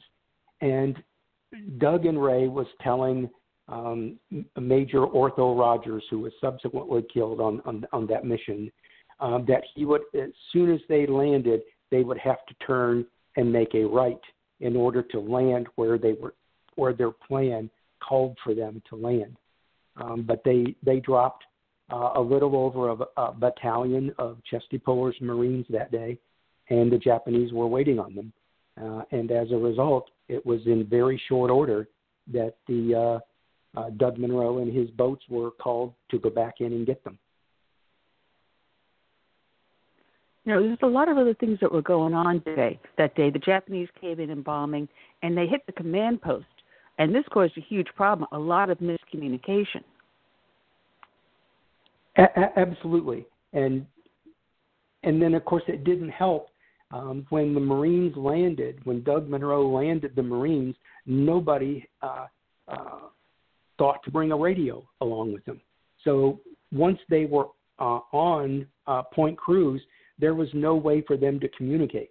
And as you said previously, uh, bombing raids by the Japanese had knocked out communications, but it, it just seemed to be, if it wasn't so tragic, it, would, it was just a comedy of errors um, uh, in the fog of war that, that just created one problem for them after the other. Yeah, and it turns out there was a uh, certain officer, Edson, uh, who was commanded by Chesty Puller to go in with his men uh, to help, and the guy refused. And Puller, um, Chesty Puller, was so pissed off. What happened was it caused his men to be cut off, and now you've yes. got these Marines stranded. Yes, and of course Chesty's line was, "You know, we're not going to, we're not going to um, give them up." And so Chesty took uh, uh, matters into his own own hands, and that that action is well um, well defined in, in the book, which led to um, uh, Doug Munro's ultimate sacrifice that day.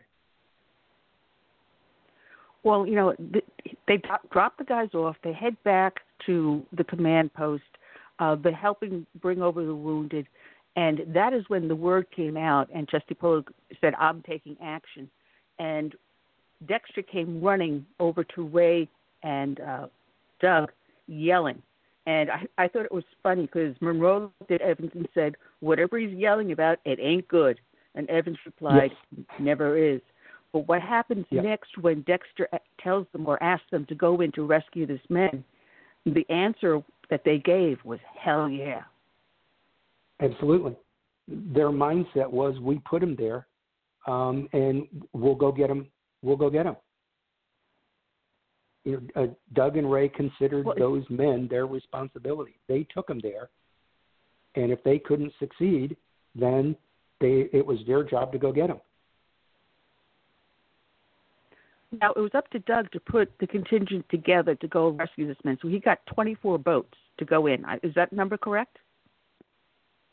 Yeah, it depends on the source that you look at. That number uh, changes a little bit because when you're dealing with um, uh, the early stages of World War II, documentation was not their priority, especially on a, a forward post like that. So the, the, the number, uh, depending on the source, uh, changes, but that that's about right. As they're going in to rescue the guys, the, the Japanese are uh, shelling them with heavy mortar fire, and the closer the sh- to the shore they got, the better, the, the worse it got. At one point, one of his uh, crafts pulled aside Munro and yelled that he was too dangerous and suggested they all return back to the base. What was right. Munro's response? Munro's response was, "We're not leaving them there." Uh, and he jabbed his finger into the air, pointed that we're going in. Uh, and there were, um, uh, from our information, and again, there's you just have to connect the dots when you're dealing with this kind of history. Was there there were some that decided it was too dangerous to go in and didn't, uh, but Munro said they were going in, and there were enough of them that followed him um, in order to get the uh, the Marines off that day. Well, as you describe the scene as they pull in and the Marines running into the water, dragging the dead, um, they didn't believe that these guys were going to come back for them. They really thought that this was going to be Custer's last stand. A- absolutely, because the Marines could see the boats offshore, and um, you know, there's there's some great video footage of uh, three of the surviving Marines uh, describing the beach that day, and that they could see the boats out there in relative safety. And, I, and uh, there's some footage of uh, Colonel Mac McLeod saying, you know, they thought there, nobody in their right mind is going to bring a boat in to get us because of how chaotic the beach was. But he said the Coast Guard came back. Um, and uh, he said, uh, as a result of that, uh, that saved a hell of a lot of lives, including my own. Um, so they, well, yes, you point they, that, they could see the boat sitting No. no, I'm sorry, I didn't mean to cut you off uh, because no, one of those. Marines you write about, Gunnery Sergeant John Baglione, uh, he was one of the ones, and it was at that point that Munro jumped into another gunner's because one of the, the ships had been disabled, and he went and grabbed the gun turret and was providing cover. Yes, and and one of the Marines that were rescued that day, and, and this is so significant when it comes to military history, is that one of the Marines that was rescued that day was John Basilone. And John Basilone, 28 days later, would earn the Medal of Honor in his own right for the Battle of Henderson Field. So when you look at the significance of what one person does, what if Doug Munro doesn't do what he does? Then John Basilone is not around to do what he does 28 days later. And the the the document and again there's no document out there that says that Doug Munro saved John Basilone's life. You just have to connect the dots. That of the Marines sent over well, now, that day, John John Basilone was not killed in action. And if he wasn't killed in action and he was part of the Marines that was dropped off and subsequently rescued, if he wasn't killed in action that day, then he was one of the Marines pulled off. And that is the first instance in modern American military history where one Medal of Honor recipient saves the life of another Medal of Honor recipient. That would not happen again until Tommy Norris and Michael Thornton in Vietnam. That is how significant That's amazing. Um, Doug Munro's actions were that day. Well, you know, and they're pulling out. They got all the Marines done. on board. All the Marines are safe on board. They're pulling away, and one of the boats gets disabled and it's tangled up in the corals. And rather than just leaving him, the Marines in the water trying to rock the boat off the coral. Doug comes over yes. again to the rescue. Yes, and and pulls them off, and, and and Doug waits until he knows now that all of his boats are away before he starts to leave. He is the, the coxswain of the boat, so he is looking forward. Ray Evans is at the, and I'm not a, uh, a Navy guy, so he's in the, the the forward part of the boat looking back, and he could see um, water spouts coming across the water and yelled for Doug to get down, but Doug couldn't hear him over the engine noise. And as they were reaching the, the outer limits of the uh, range of fire for the Japanese weapons, one round, one round hit Douglas Munro in the head, and um, he was killed essentially instantly. Well, you know, I, I didn't say that as as they were pulling the Marines into the boat, because he, Doug saw that they were taking a lot of fire, he placed his boat between the final fleeing Marines so they can get on the boat, deliberately placing himself again in the line of fire before he turned to pull the guy out of the tow. And then he ended up being killed. But when he went down, Ray Evans cradled him on his lap and his yeah. final last words really kill me. His final last words, you got to tell about that. Uh, his his final words were Doug's overriding concern was the mission. Was the mission, was the mission, was the mission. And his final words were, Did they get off? Uh, referring to the Marines. And Ray uh, tells the story that he doesn't even think Doug heard him uh, answer. Gary, wasn't ahead, there uh, wasn't there a Canadian connection with Doug and his family? Was he not born in Canada? Yes, he was born in uh, Vancouver, British Columbia. Yes. Mm-hmm. We got to go to another part of the story in the book because as Doug is going into this action, his mom back home starts getting antsy. And as yes. the fighting increases, she ends up running to church. And then Doug dies at 1800 hours. And what happens to his mom, Edith, back home? she was was very anxious, um, sensed that something was going on, which again drove her to church. Um, but um, after the action was over, um, you know, she had this calm come over her, um, and um, you know, be, being a believer myself, she sensed that uh, Doug was now okay. Um, but um, yeah, it, it, it's amazing uh, the um, the instinct uh, a mother has for her children. Absolutely incredible. Yeah, because you're right. Uh, decades later, Rave reflected on Doug's death, and he stated, "I never had a friend like that since, not mm. one that close. We were best yes. friends. He died doing what he loved to do, and was helping people. That day, he helped hundreds. How many Marines yes. did he rescue? 500. He is credited wow. with the rescue of a battalion of Chesty Puller's men. And that you is know, well documented. It's funny because, yeah, uh, because she was writing a letter home to uh, Doug's mom, Edith, and his his secretary, the, whoever it was that was working with him, I forget what the rank was, uh, he wrote yeah, this letter a, and had gave it to the yeoman. guy to yeah. type up. Uh, and the Marine yeoman typed it up, and Dexter didn't know that that was not the only copy, was it?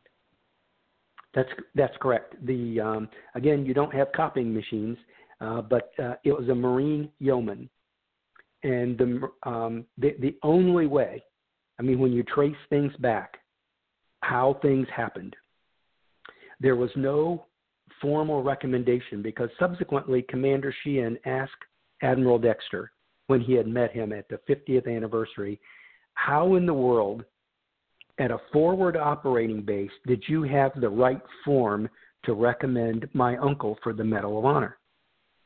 And Admiral Dexter told him, all I ever did was write that letter to your grandmother. All he had ever done. So when you look at from a, a bird's eye view what had to have happened, then um, it had to have happened that the yeoman sent a copy um, or got a copy of Admiral Dexter's letter to the Marine Corps. And there is, uh, although Doug Munro's Medal of Honor file no longer exists, both the Marine Corps can't find it, the Coast Guard can't find it, we couldn't find it, it doesn't exist, is that Chesty Puller is credited with forwarding that letter recommending to General Vandegrift um, for Douglas Munro's Medal of Honor. So it wasn't the Coast Guard that recommended Douglas Munro for his Medal of Honor, it was the Marine Corps. And as a result, right. you know Doug what Munro. Go ahead. Doug Munro. Oh, and, and Doug Munro is the only non-Marine whose portrait hangs in the National Museum of the Marine Corps uh, Hall of Heroes. Wall of Heroes, yeah. Go Marine. Amazing, amazing story. Yeah, and, they and know a hero all, when they see one. Go ahead, Get. Yeah, and and if that was all there was to the Doug Munro story, it's absolutely incredible. But when you consider what Edith Munro did after her son's death, and then the legacy services that um, Mike Cooley performs, it is just it, it's just an absolutely incredible story. I I couldn't believe it um, that nothing had been written on it when I started the research. Well, I wanted to Absolutely talk about Edith Munro uh, because she was a uh, she was an amazing, amazing woman. She took Doug's death very, very hard, but she did something that you wouldn't expect. Correct? Absolutely. Doug had enlisted for six years. He only served three. And she decided when she heard that back then, when the Coast Guard was going to uh, initiate the women's um, the women's Coast Guard, she decided to enlist But by this time, she is a Gold Star Medal of Honor mother. There was no way the Coast Guard was going to let her enlist. So they offered her an, uh, a direct commission at the rank of lieutenant junior grade. She accepted. So on May 27, 1943, in the morning, she receives her son's posthumous Medal of Honor. She is taken from the White House to the War Department, where she raises her right hand and takes the uh, oath of enlistment and serves for three years to uh, to fulfill her son's enlistment commitment. Uh, a she, woman she served way all ahead of her the country. Yes, and absolutely. Served for three years. I'm sorry. Considering I, I her age, also at that time, her oh, age. absolutely. When she and, and, and let me back up for one second. When she accepted the commission on one condition, that she be allowed to attend basic training like everyone else. So at the age of 48, wow. she enters basic training with women less than half her age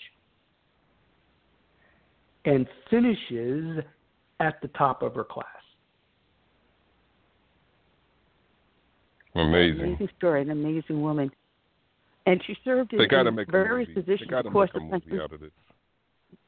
They do have to make a movie, you know, because you follow up with what happens afterwards and how she was one of the ones guest speakers uh, talking about her son, talking about the Coast Guard in the war. She did a lot for the war effort.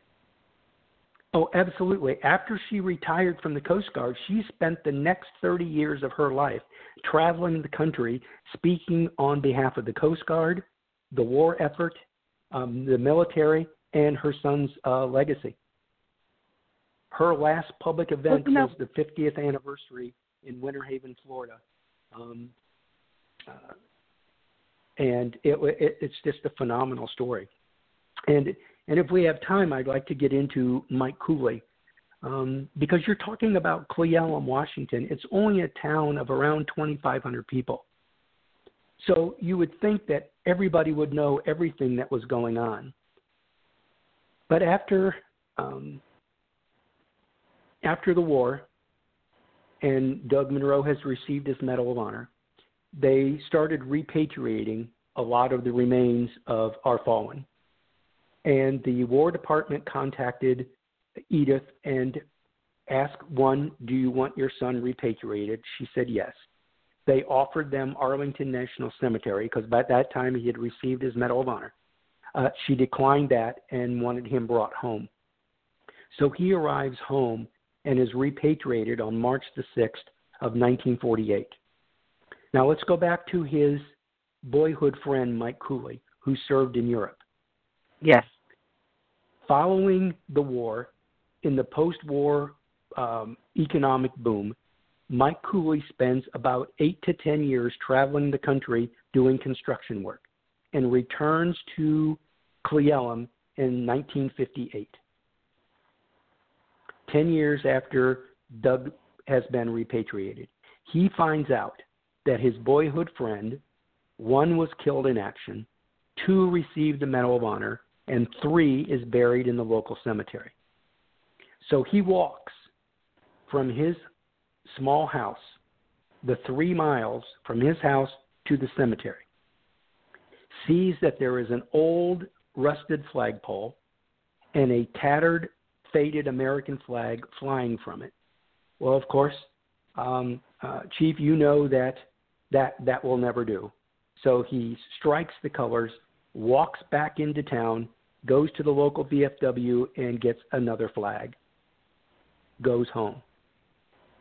The next morning at dawn, he is up, walks three miles, raises the colors, renders honors to his friend, and walks back home. But because his grave site is 1,200 feet from the road, there's no electricity, so there's no light on that flag.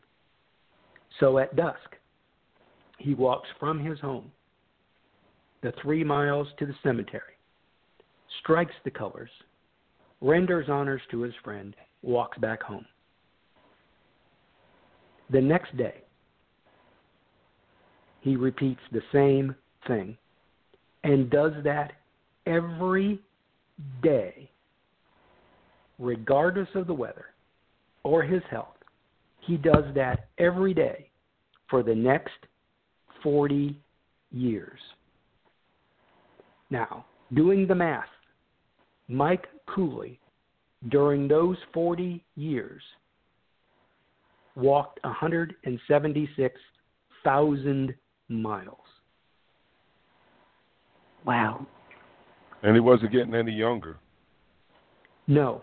At the age nope. of 76, he calls the Coast Guard office in Seattle and says, Is there any way that you guys can put a light on Doug Munro's grave? Because after I'm gone, I don't think anybody's going to do it. And that started a whole plethora of actions that resulted in uh, Douglas Munro's gravesite being a Washington State uh, historical site. And if you ever have the opportunity to go there, what this small town has done to honor not only Doug Munro, but all of the area's war dead is second to none. Um, it is just absolutely incredible. And when Mike Cooley was asked shortly before he died, why did you do it? Why did you do that all these years? And in his high pitched voice, he said, Well, you know, when you do something nice for someone, it makes you feel good. And he said, And besides, he'd have done the same thing for me. Well, you know, that sounds like a, that sounds like an. Oscar-winning award award movie. There, I'm yes, telling it you, it's very inspiring, Absolutely. moving. But what what's even worse is that no one really knew he was doing this this whole entire time. Not even his own daughter, because he caught pneumonia, and he caught Yes. pneumonia, and for three days he had her drive pneumonia to raise and strike the flag for three days. She puts it out of his mind and doesn't know he ever really did this every day. Only after Right. he passed did she know. That that's correct. Because when we when we talked to Joe Ellen, uh, she said, you know, Dad went to the cemetery every day, but we just thought that was something Dad did. They had no idea what he was doing, and neither did the Munro family. They had no idea. A- Yeah, it's amazing. And when they finally no, Please, and when, when he finally did make that call to the Coast Guard, what they did in order to build the memorial was outstanding. You know, when you tell them you can't do something, the military finds a way to do it, right? Yeah, yeah. Well, and, and, and Chief, you know that in any branch of the military, when something needs to get done, they give it to the chiefs, and they find a way of getting it done. And that, that's spirit. exactly what happened here. Can do spirit. Suddenly there was electricity uh, that was dug in. They had a brand new flagpole, a new monument plaque, everything. And there was also something else they did. There was a wall they put up. Yes. Yep. Uh, a wall of uh, all of the uh, war dead from all of the wars um, from uh, from Cle Elum. There, it is. It is a it is a wonderful, wonderful um, uh, military tribute to their veterans out there.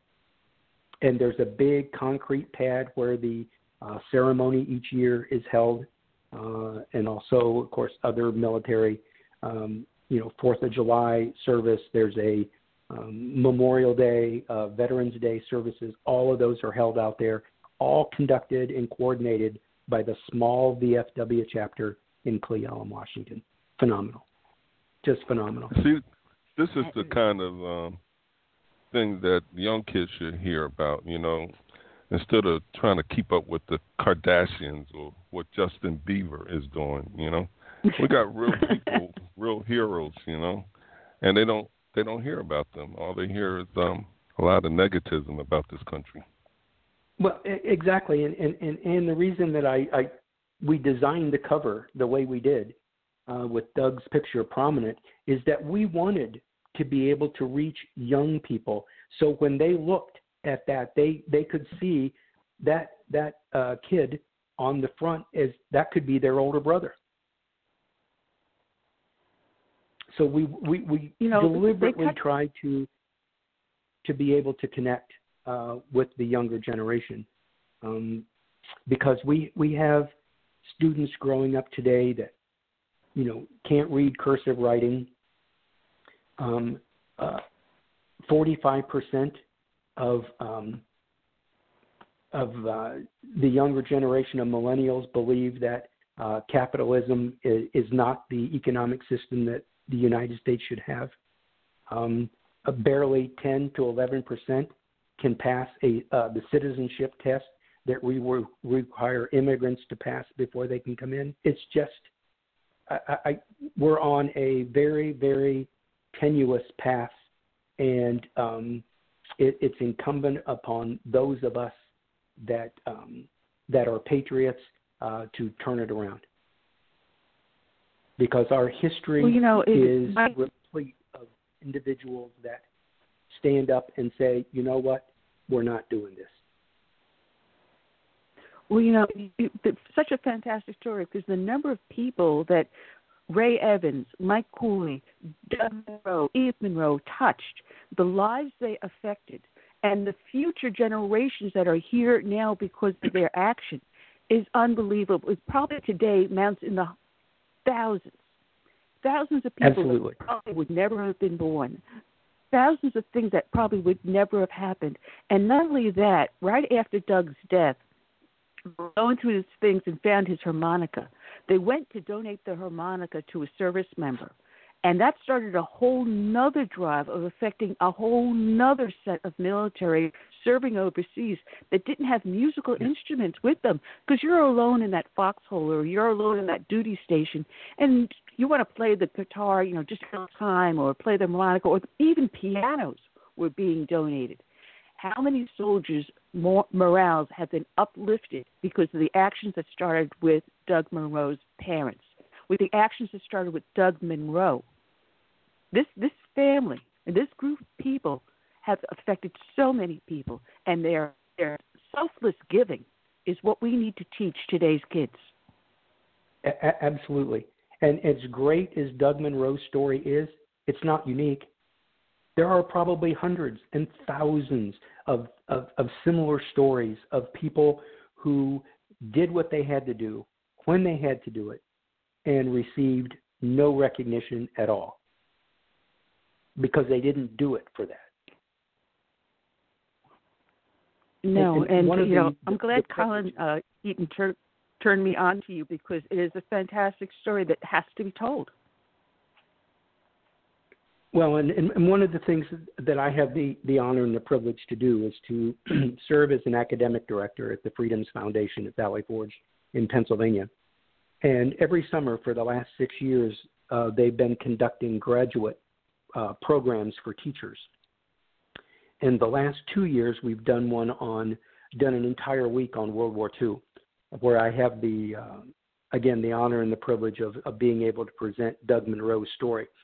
But we also work closely with the Medal of Honor Foundation, keep, uh, incorporating their character development program. And we have found that if, if you talk to students, and there's 30 students in your class, you reach 30 students. But if you have teachers, if you can teach teachers over their career, they will impact thousands. So the, the efforts of the Freedoms Foundation through their graduate teacher program um, is going to affect uh, millions of people. And um, w- this year we have Woody Williams uh, as the Medal of Honor recipient coming in. If you're not familiar with Woody, he is the only living Medal of Honor recipient from the Battle of Iwo Jima. And he has been there for the last two years, and it, he, he, is, he is phenomenal. He has more energy in his early 90s than, uh, than I have in my 60s. He is, he is uh, a phenomenal individual. So, you know, as a result of, of, of, of the work put in in, in both Seal of Honor and Guardian of the Guadalcanal, um, I've been able to um, to reach people through the Freedoms Foundation and other groups like them. Uh, there are organizations out there doing yeoman work uh, on behalf of American values and honoring um, the service and the sacrifice uh, of, of, all of those that served. Um, you know, Doug Munro is, is, is one of 16 million people that served in World War II. All of their stories are absolutely incredible. And as great as their military service was, I think all of those that came back, that the work and the service they provided, having freed Europe and rid um, the planet of um, Hitler and um, um, the Imperial uh, Japanese. Um, I think their service as civilians, coming back and building the world's most powerful economic engine, is as significant, if not more so, than their military service. You know, it, it, it's such a so much that we have to teach our young.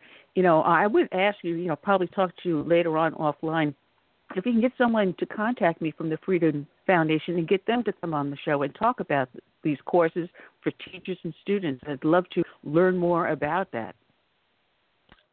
Uh, you're talking to a guy that can do that.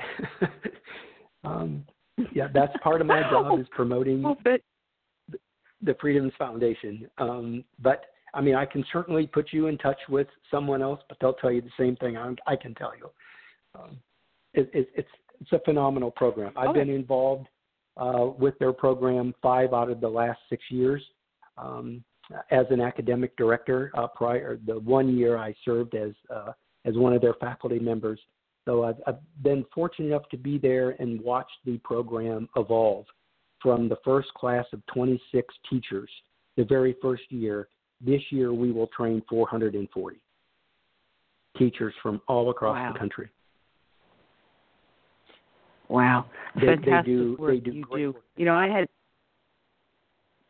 well, I, I had been up on the Yorktown. I was up there, and I met Herman Kane Kane up there, and when we took a break, I walked into the Medal of Honor recipient uh, display they had there, and as I was walking through, we, as you know, we do a dedication on the show each and every show, and I've done Medal of Honor winners.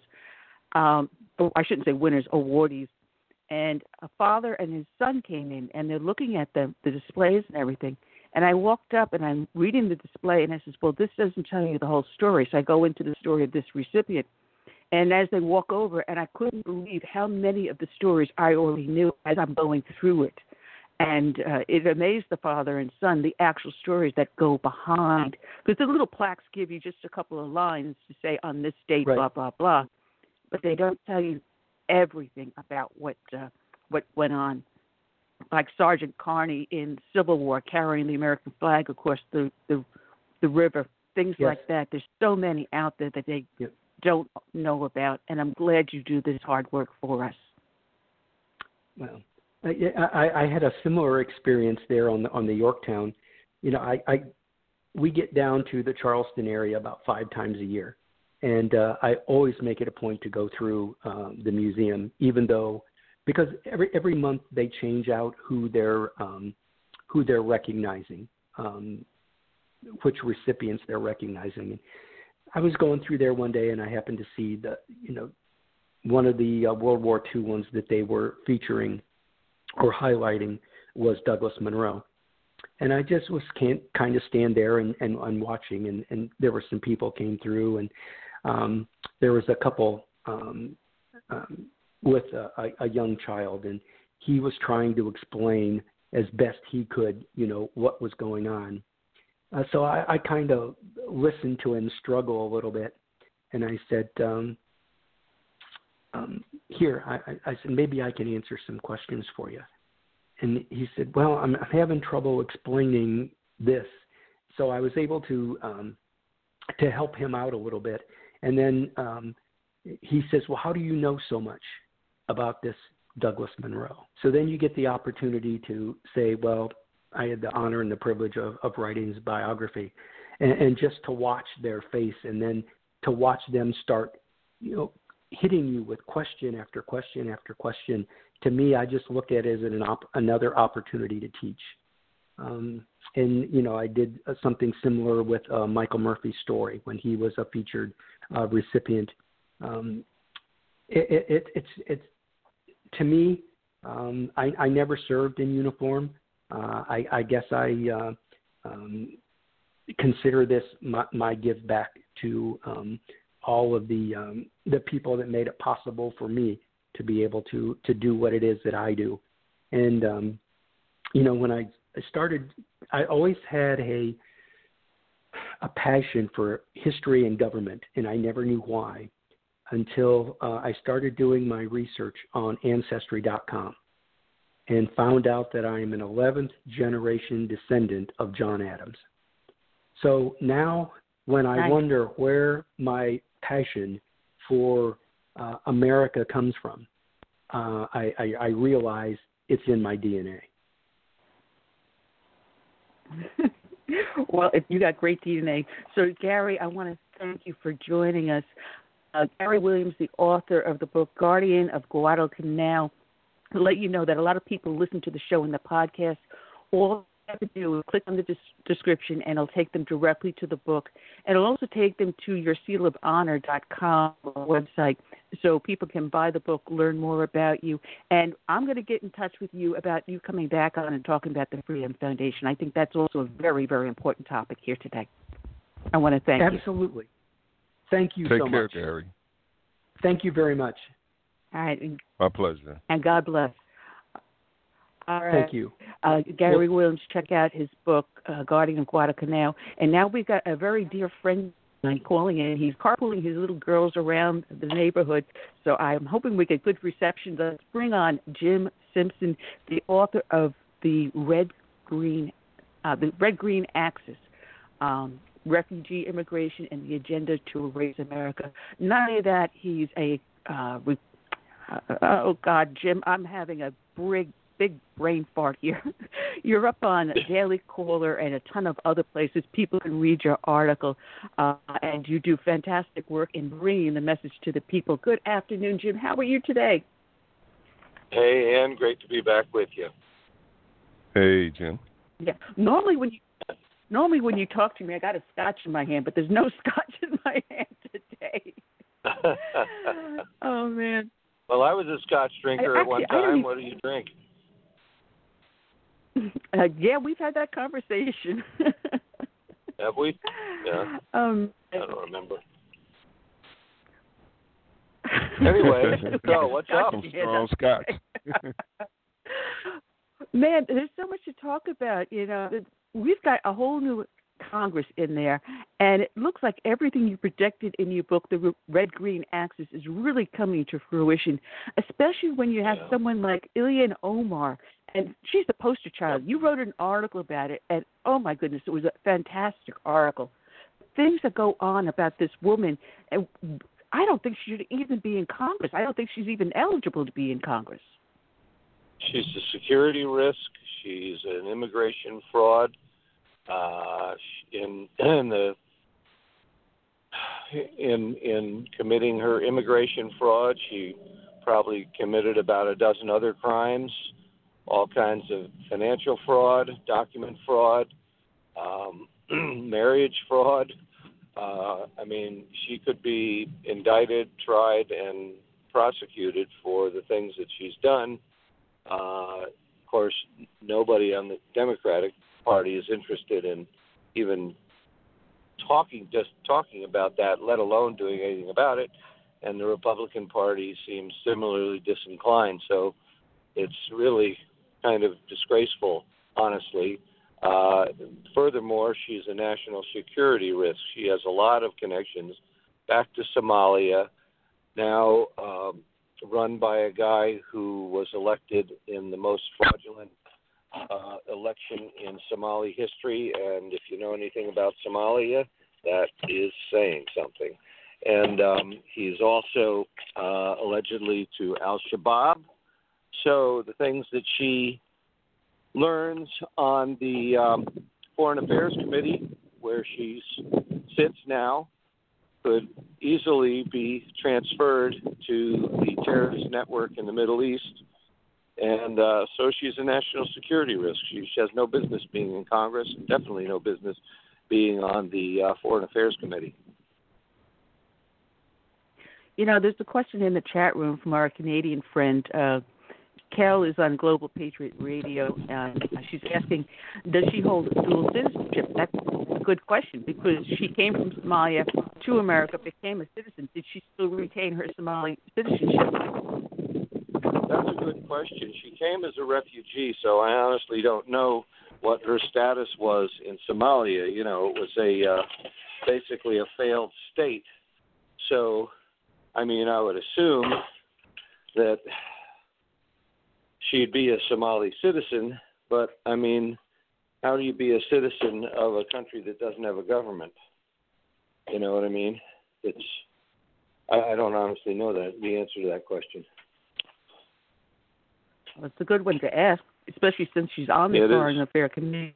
You know, it's funny because you you talked about you know her connection to the Somali president that was recently elected, and she publicly supported him after his election, and then the prime minister also being elected under curious circumstances, and then suddenly Right. her brother-in-law. Um, Mohammed Abdullahi Mohammed, a former New York transportation employee, suddenly now that's the a job in Somalia the- working for the. Yeah, no, that's the president. You're getting Oh, the that's the names confused, but All right, I'm on the wrong line. but yeah, that's the president, and then the um, the prime minister was. Uh, she said great things about the president two days after he was elected, and also mentioned the name of the prime minister, who's a guy with shady dealings. Uh, he was under investigation for financial fraud. He ran a Russian-owned oil business in Somalia, and um, and he was under investigation for that. He was also suspected of having ties to Al Shabaab, and uh, she mentioned him very positively in her congratulations speech to Mohammed. And two days after that, the uh, the Somali legislature uh, elected him prime minister, and then almost immediately after that, her brother-in-law became the prime minister's executive secretary. And so there was definitely a quid pro quo there, or it sure looks like it anyway. And uh, and so through her brother-in-law, she has a direct connection to the top leadership of the party, and uh, uh, you know she accuses Jewish Americans of having dual loyalties, where, you know, where it seems pretty clear she has dual loyalties, if not loyalty to Somalia over and above her uh, loyalty to the United States, which she doesn't seem to uh, express any loyalty to. now you you mentioned her two marriages, which I found curious. Uh, one of them to her brother, uh, and Mhm. that was another one to uh, Ahmed Hirsi, which she said was a common law spouse. And supposedly she broke off that relationship when she married Yeah. her brother, and that was that was Right. fraud in itself because that was just to get her brother over here. Yet she remained remained Yeah. married to him for a few years. Yet no one could find the divorce papers. And then she Right. claims she Well- any contact with Percy. Go ahead. Yeah, no, she she claimed she uh, divorced him in the Islamic tradition, uh, whatever that is, um, in 2011, and then she claimed she hadn't seen him ever since there since then. But she communicated with him regularly on social media, and when that was revealed, she very quickly uh, deleted those social media posts. But we also found that she had flown to Great Britain, where her brother was living, and visited him in 2015. So was she was lying when she said she had no uh, no contact with him after 2011. and then she uh, supposedly remarried her common law husband, or the one that had been married informally in the Muslim tradition, also whatever that means. And um, but it turns out that her husband, her first husband, Percy, and she and her brother Elon had all been living at the same house when she and her brother were attending uh, North Dakota University. So the whole thing's a fraud. And then it gets even worse than that because we discover that her brother, the one she married, who she claims isn't her brother and she knows nobody, uh, she claims he's not a brother, uh, lived with her father uh, throughout his childhood and graduated from Minneapolis High School. So the whole thing is just a convoluted mess of lies. and yet they spend how many millions of dollars? yeah, they spend how many million dollars on this Mueller investigation for Russian collusion? Oh yeah. And yet no oh one yeah, wants no one million. wants to pick up Yeah, Jeez. nobody wants. Nobody's really Yeah, and then- interested in the rule of law. Not at all. Are you there? And then, of course, Yeah, the House comes, of course, with this weak resolution to condemn hate speech uh, when it won't call her out d- directly for her anti-Semitic comments. She's done over and over again, not only on social networks, but publicly. Publicly, and and no one is calling her out for the anti-Semitism. They they can't do that. But for Kennedy, they'll strip him of any of his his committees and publicly put a resolution on the floor. Yeah. Well, you know, the other thing about that is if you read through that resolution, you find that they re emphasize uh, right wing um, right wing hate. You know, they raise the um, the event in Charlottesville, Virginia, and decry the right wing racism, sexism, and every other thing. And so, what they really have done is they've flipped the narrative. They include uh, anti Semitism, but at the very top of the page, they uh, equate it with uh, Islamophobia. So they're they're really making it an equal opportunity um, uh, resolution, and the but the worst part of that is that um, it has a lot of language that is very similar to UN Resolution 1618, which was passed. Uh, Hillary Clinton signed onto it in 2011, and the Organization of Islamic Cooperation has been pushing um, for had been pushing for something like Resolution uh, 1618 since the 1990s in order to criminalize uh, blasphemy against Islam. So anybody who says anything bad about Islam uh, is suddenly a criminal. Now, 1618 maintains some flowery language about uh, this won't prevent us from, uh, you know, exercising our right to free speech, but it was the camel's nose in the tent. And then there was a 30 uh, mayor compact. 30 mayors signed this compact um, decrying hate speech and hate crimes. And so, what they've really been trying to do is build momentum to uh, pass hate speech language because, as you know, they have been at a full throated effort for the last two years and actually much longer than that to shut us completely down and silence us entirely. And uh, so, what they've done with this resolution is set the stage for that. So this is really scary stuff. Um, Yeah. and, and it gets even worse because, were- for example, sorry, go ahead. No, I said they Go already ahead, have this in England. They've already arrested numerous people in England. Recently, a mother in front of the children because she called a transgender a he instead of a she.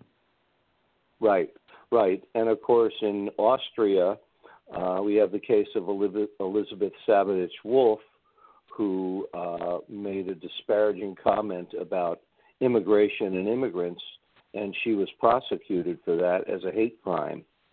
And uh, so, Germany, Austria, um, England, I don't know where France is with all that, Canada, all have these uh, prohibitions on speaking negatively about any of these people, any of these issues, despite the fact that they right now pose a direct threat to, uh, uh, well, Europeans, Euro- Europe's survival, Western Europe's survival, frankly, and uh, and uh, if we don't get on the ball, America's survival as well. And the UN That, back that that's- up with the Migration Compact, which defines, which says that signatory states will enact hate speech laws that out, that criminalize any speech against immigrants. And once again, they say that this is uh, uh, th- th- this is non-binding, but in when Angela Merkel signed that, she said it is in fact binding, and we are going to criminalize anybody who speaks against migrants. And Germany is ground zero for a migrant invasion that is literally destroying that country. man, it's, it's, And that's what the, they that's do the and how they canary in the coal mine. absolutely amazing. Pardon? Yes, it is. It absolutely is, and it, it it's funny because they uh, criticized Ilhan Omar for a recent statement she did when she, they were asking about comparing Obama to Trump, and she said it was silly to equate the two, and then she said something that was really significant, which was really bigoted, and no one picked it up because no one knows the Quran and Islam like we do. She said one is human, the other is really not. Mm, She is right. citing the Quran when she says that, and no one picked Hmm. up. She goes, "Oh, she Hmm. just she said he's not being a human being." But she didn't, no one understands the significance of what she did. Plus, she said one is human, meaning Obama, meaning Obama is a mm-hmm. Muslim, right. and Trump, as a Christian, according to the Quran, is not a human. Right. Was a, a dog and a pig or whatever. Yeah. Yeah. No, it, it's it's really quite something, and and the Democrats are just fine with all that, and the Republicans are too afraid to uh, to press the issue aggressively. It's it's really disgraceful. It is. It is. And you know, you're right about the Brotherhood in full on infiltration and penetration into Congress. And you look at you know the number of Muslims that we have in there now. She replaced uh, Keith Ellison, Ellison, and yep. he was moderate compared to her. And then you've got Rashida Yeah. Tlaib, and these are radicals. And no one is Yep. calling them out as the radical they are, and their connection to the Muslim Brotherhood. And I've talked about this many times about the infiltration of the Muslim Brotherhood in Obama's White House, especially with Eboo Patel, um, because I went to one of these things, Love Thy Muslim Neighbor, and they were calling him a moderate. And uh, as I started to point out his association with the founder of the Muslim Brotherhood, I was kind of like told to shut up. Uh, but Mhm. it, there are direct connections now in our government. They're teaching our guys Oh, yeah. in the FBI, they're teaching our guys in the CIA and all the other agencies how to interact with Yeah. Muslims. And, and then they're teaching the Muslims to say, well, I'm Muslim, so you can't touch me, blah, blah, blah, exactly Yeah. how to react. The Right. police do not to get to Right. cooperate. We don't Right. understand how much it's infiltrated our government and our society. Yeah. Well, it really started with the switch from. and This started in the Bush administration. Unfortunately, uh, the Bush administration created something called countering violent extremism, where they took um, Islamic terrorism out of the vernacular entirely and made everything about countering violent extremism and made um, investigation of of mosques and uh, Muslims connected to the Muslim Brotherhood uh, a civil rights violation. They uh, it, it, became you know uh, civil liberties and civil rights uh, trumps uh, law enforcement and national security, and of course that isn't the case for anybody else. Uh, countering violent extremism was designed just like this recent resolution to turn the spotlight away from Islam towards quote unquote right wing terrorism. And now we have this guy in uh, New Zealand who shot up a mosque, and Nihad Awad, the leader of CAIR, has already come out and say it's due to President Trump and Islamophobia that that happened. But we know, having looked deeper into it, that this guy who did this was actually a communist radical. He was not a right wing. If anything, he was he was like a a, a Nazi socialist, which to, for those of us who know, Nazis are not right wing. They never were. They were left wing socialists, and they were just fighting with the Soviet Union because they were trying to figure out who was going to be top dog among the socialists in in Europe who were going to take over the world. And so this guy he's also a green uh, you know a, a green environmental radical. Uh, he um, his his manifesto very much makes clear that he is not uh, a, a right winger of any stripe, and because of that, the media has rushed to to take down his manifesto, and it's very hard to find now. They they got rid of it pretty quickly. Jim. Yeah, it's funny because as you start going into it, I had the article. I had the article in front of me from the Daily Caller about the manifesto, and I was going to ask you about that. And what people don't mm. realize is that uh, Muslims worked very closely with the Nazis during World War One and World War Two. Well, that's true. And that yeah. was Hitler that used the SS Waffen um, that mm-hmm. was put together by the Grand Mufti of Jerusalem, and he admired right. uh, Islam, the tenets of Islam. He based a lot of his right. things on Islam. So you know there right. is a tight knit, which you write about in your book, The Red Green Axis, which is where you get the red part of the red green, green being the Muslim yep. and red being communist and socialist. Yep. So there is yep. a direct tie. Yeah, there is. And after World War II, you know, the Nazis were pretty much put out of business, and the uh, Soviets took over immediately. Most of the Muslim Brotherhood organizations, most of the terrorist organizations from the Middle East, were nurtured, uh, trained, uh, and s- supplied with arms by the Soviet Union. So they're really clients of the Soviets. And for a long time, Islamic terrorism was just a proxy for Soviet uh, aggression against the West. Because the Soviets prefer to uh, have plausible deniability and get uh, stand-ins to run to, to do all their fighting for them. That's that's the way they prefer it. They they get to see how the enemy fights, and at the same time, they don't wind up, uh, you know, losing a lot of their own people, nor do they ever have to disclose or show uh, the strengths and weaknesses of their own weapon systems because they just give the terrorists AK 47s and maybe a few rocket launchers.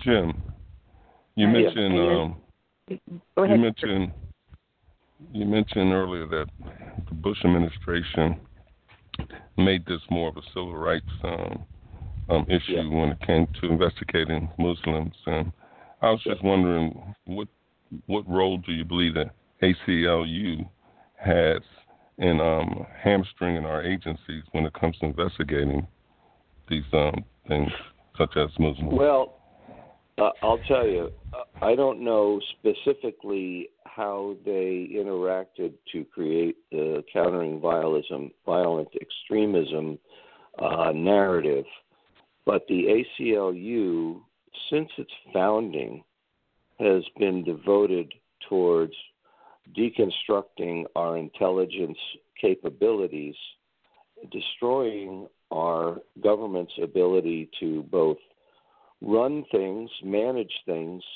and to uh, root out uh, enemy agents in the government. They did this by successive lawsuits that made it harder and harder to keep, for example, communists out of office.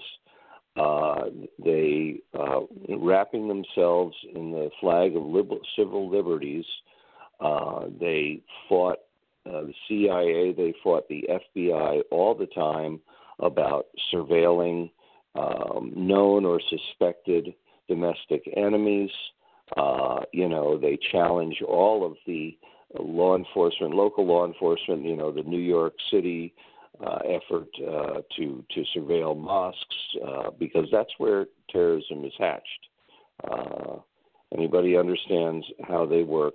The mosques are the ground zero for all of this terrorist activity. Mosques are more like uh, fortresses than they are really like uh, houses of worship. I mean, they double as that, but it's really um, uh, it's a cover story, you know, because what they're really about is the um, Medina Islam, which is the warrior Islam, which seeks to take over the world.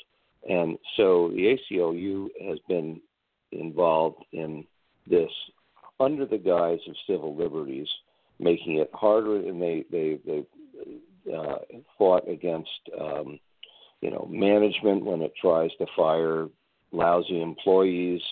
Uh, the unions have stepped in and made it almost impossible to manage um, the bureaucracy, and that's why we have all of these um, resistors, you know, in the State Department and the various agencies who are deliberately um, subverting the Trump agenda pretty much with impunity because it's virtually impossible to uh, uh, fire them, and that's all due to uh, cumulative efforts over the years by the ACLU, groups like it, and by uh, the, the um, uh, employee unions uh, and it literally makes it impossible to manage these bureaucracies and uh, makes it a hotbed. It's like basically opening the doors to our enemies. Because what's a better way to to take over a nation than to than to infiltrate its uh, you know its leadership, its its bureaucracy, and uh, uh, you know you control that. You control the country. Well, Jim, we're down to our last 30 seconds of the show. It has been so much fun having you on there. And let me know when you can come back on because you are always a wealth of knowledge. And uh, give my love to uh, everyone. And I hope to see you soon. Thank you. Thank you, folks. Great to be with you. It was great. All right. Thanks. Yes, we're down to our last less than ten seconds. I want to thank everyone that joined us up in the studio, over in the chat rooms, up on Facebook, YouTube, and here on Blog Talk Radio. And we'll be back on Friday. Until then, good night. God bless.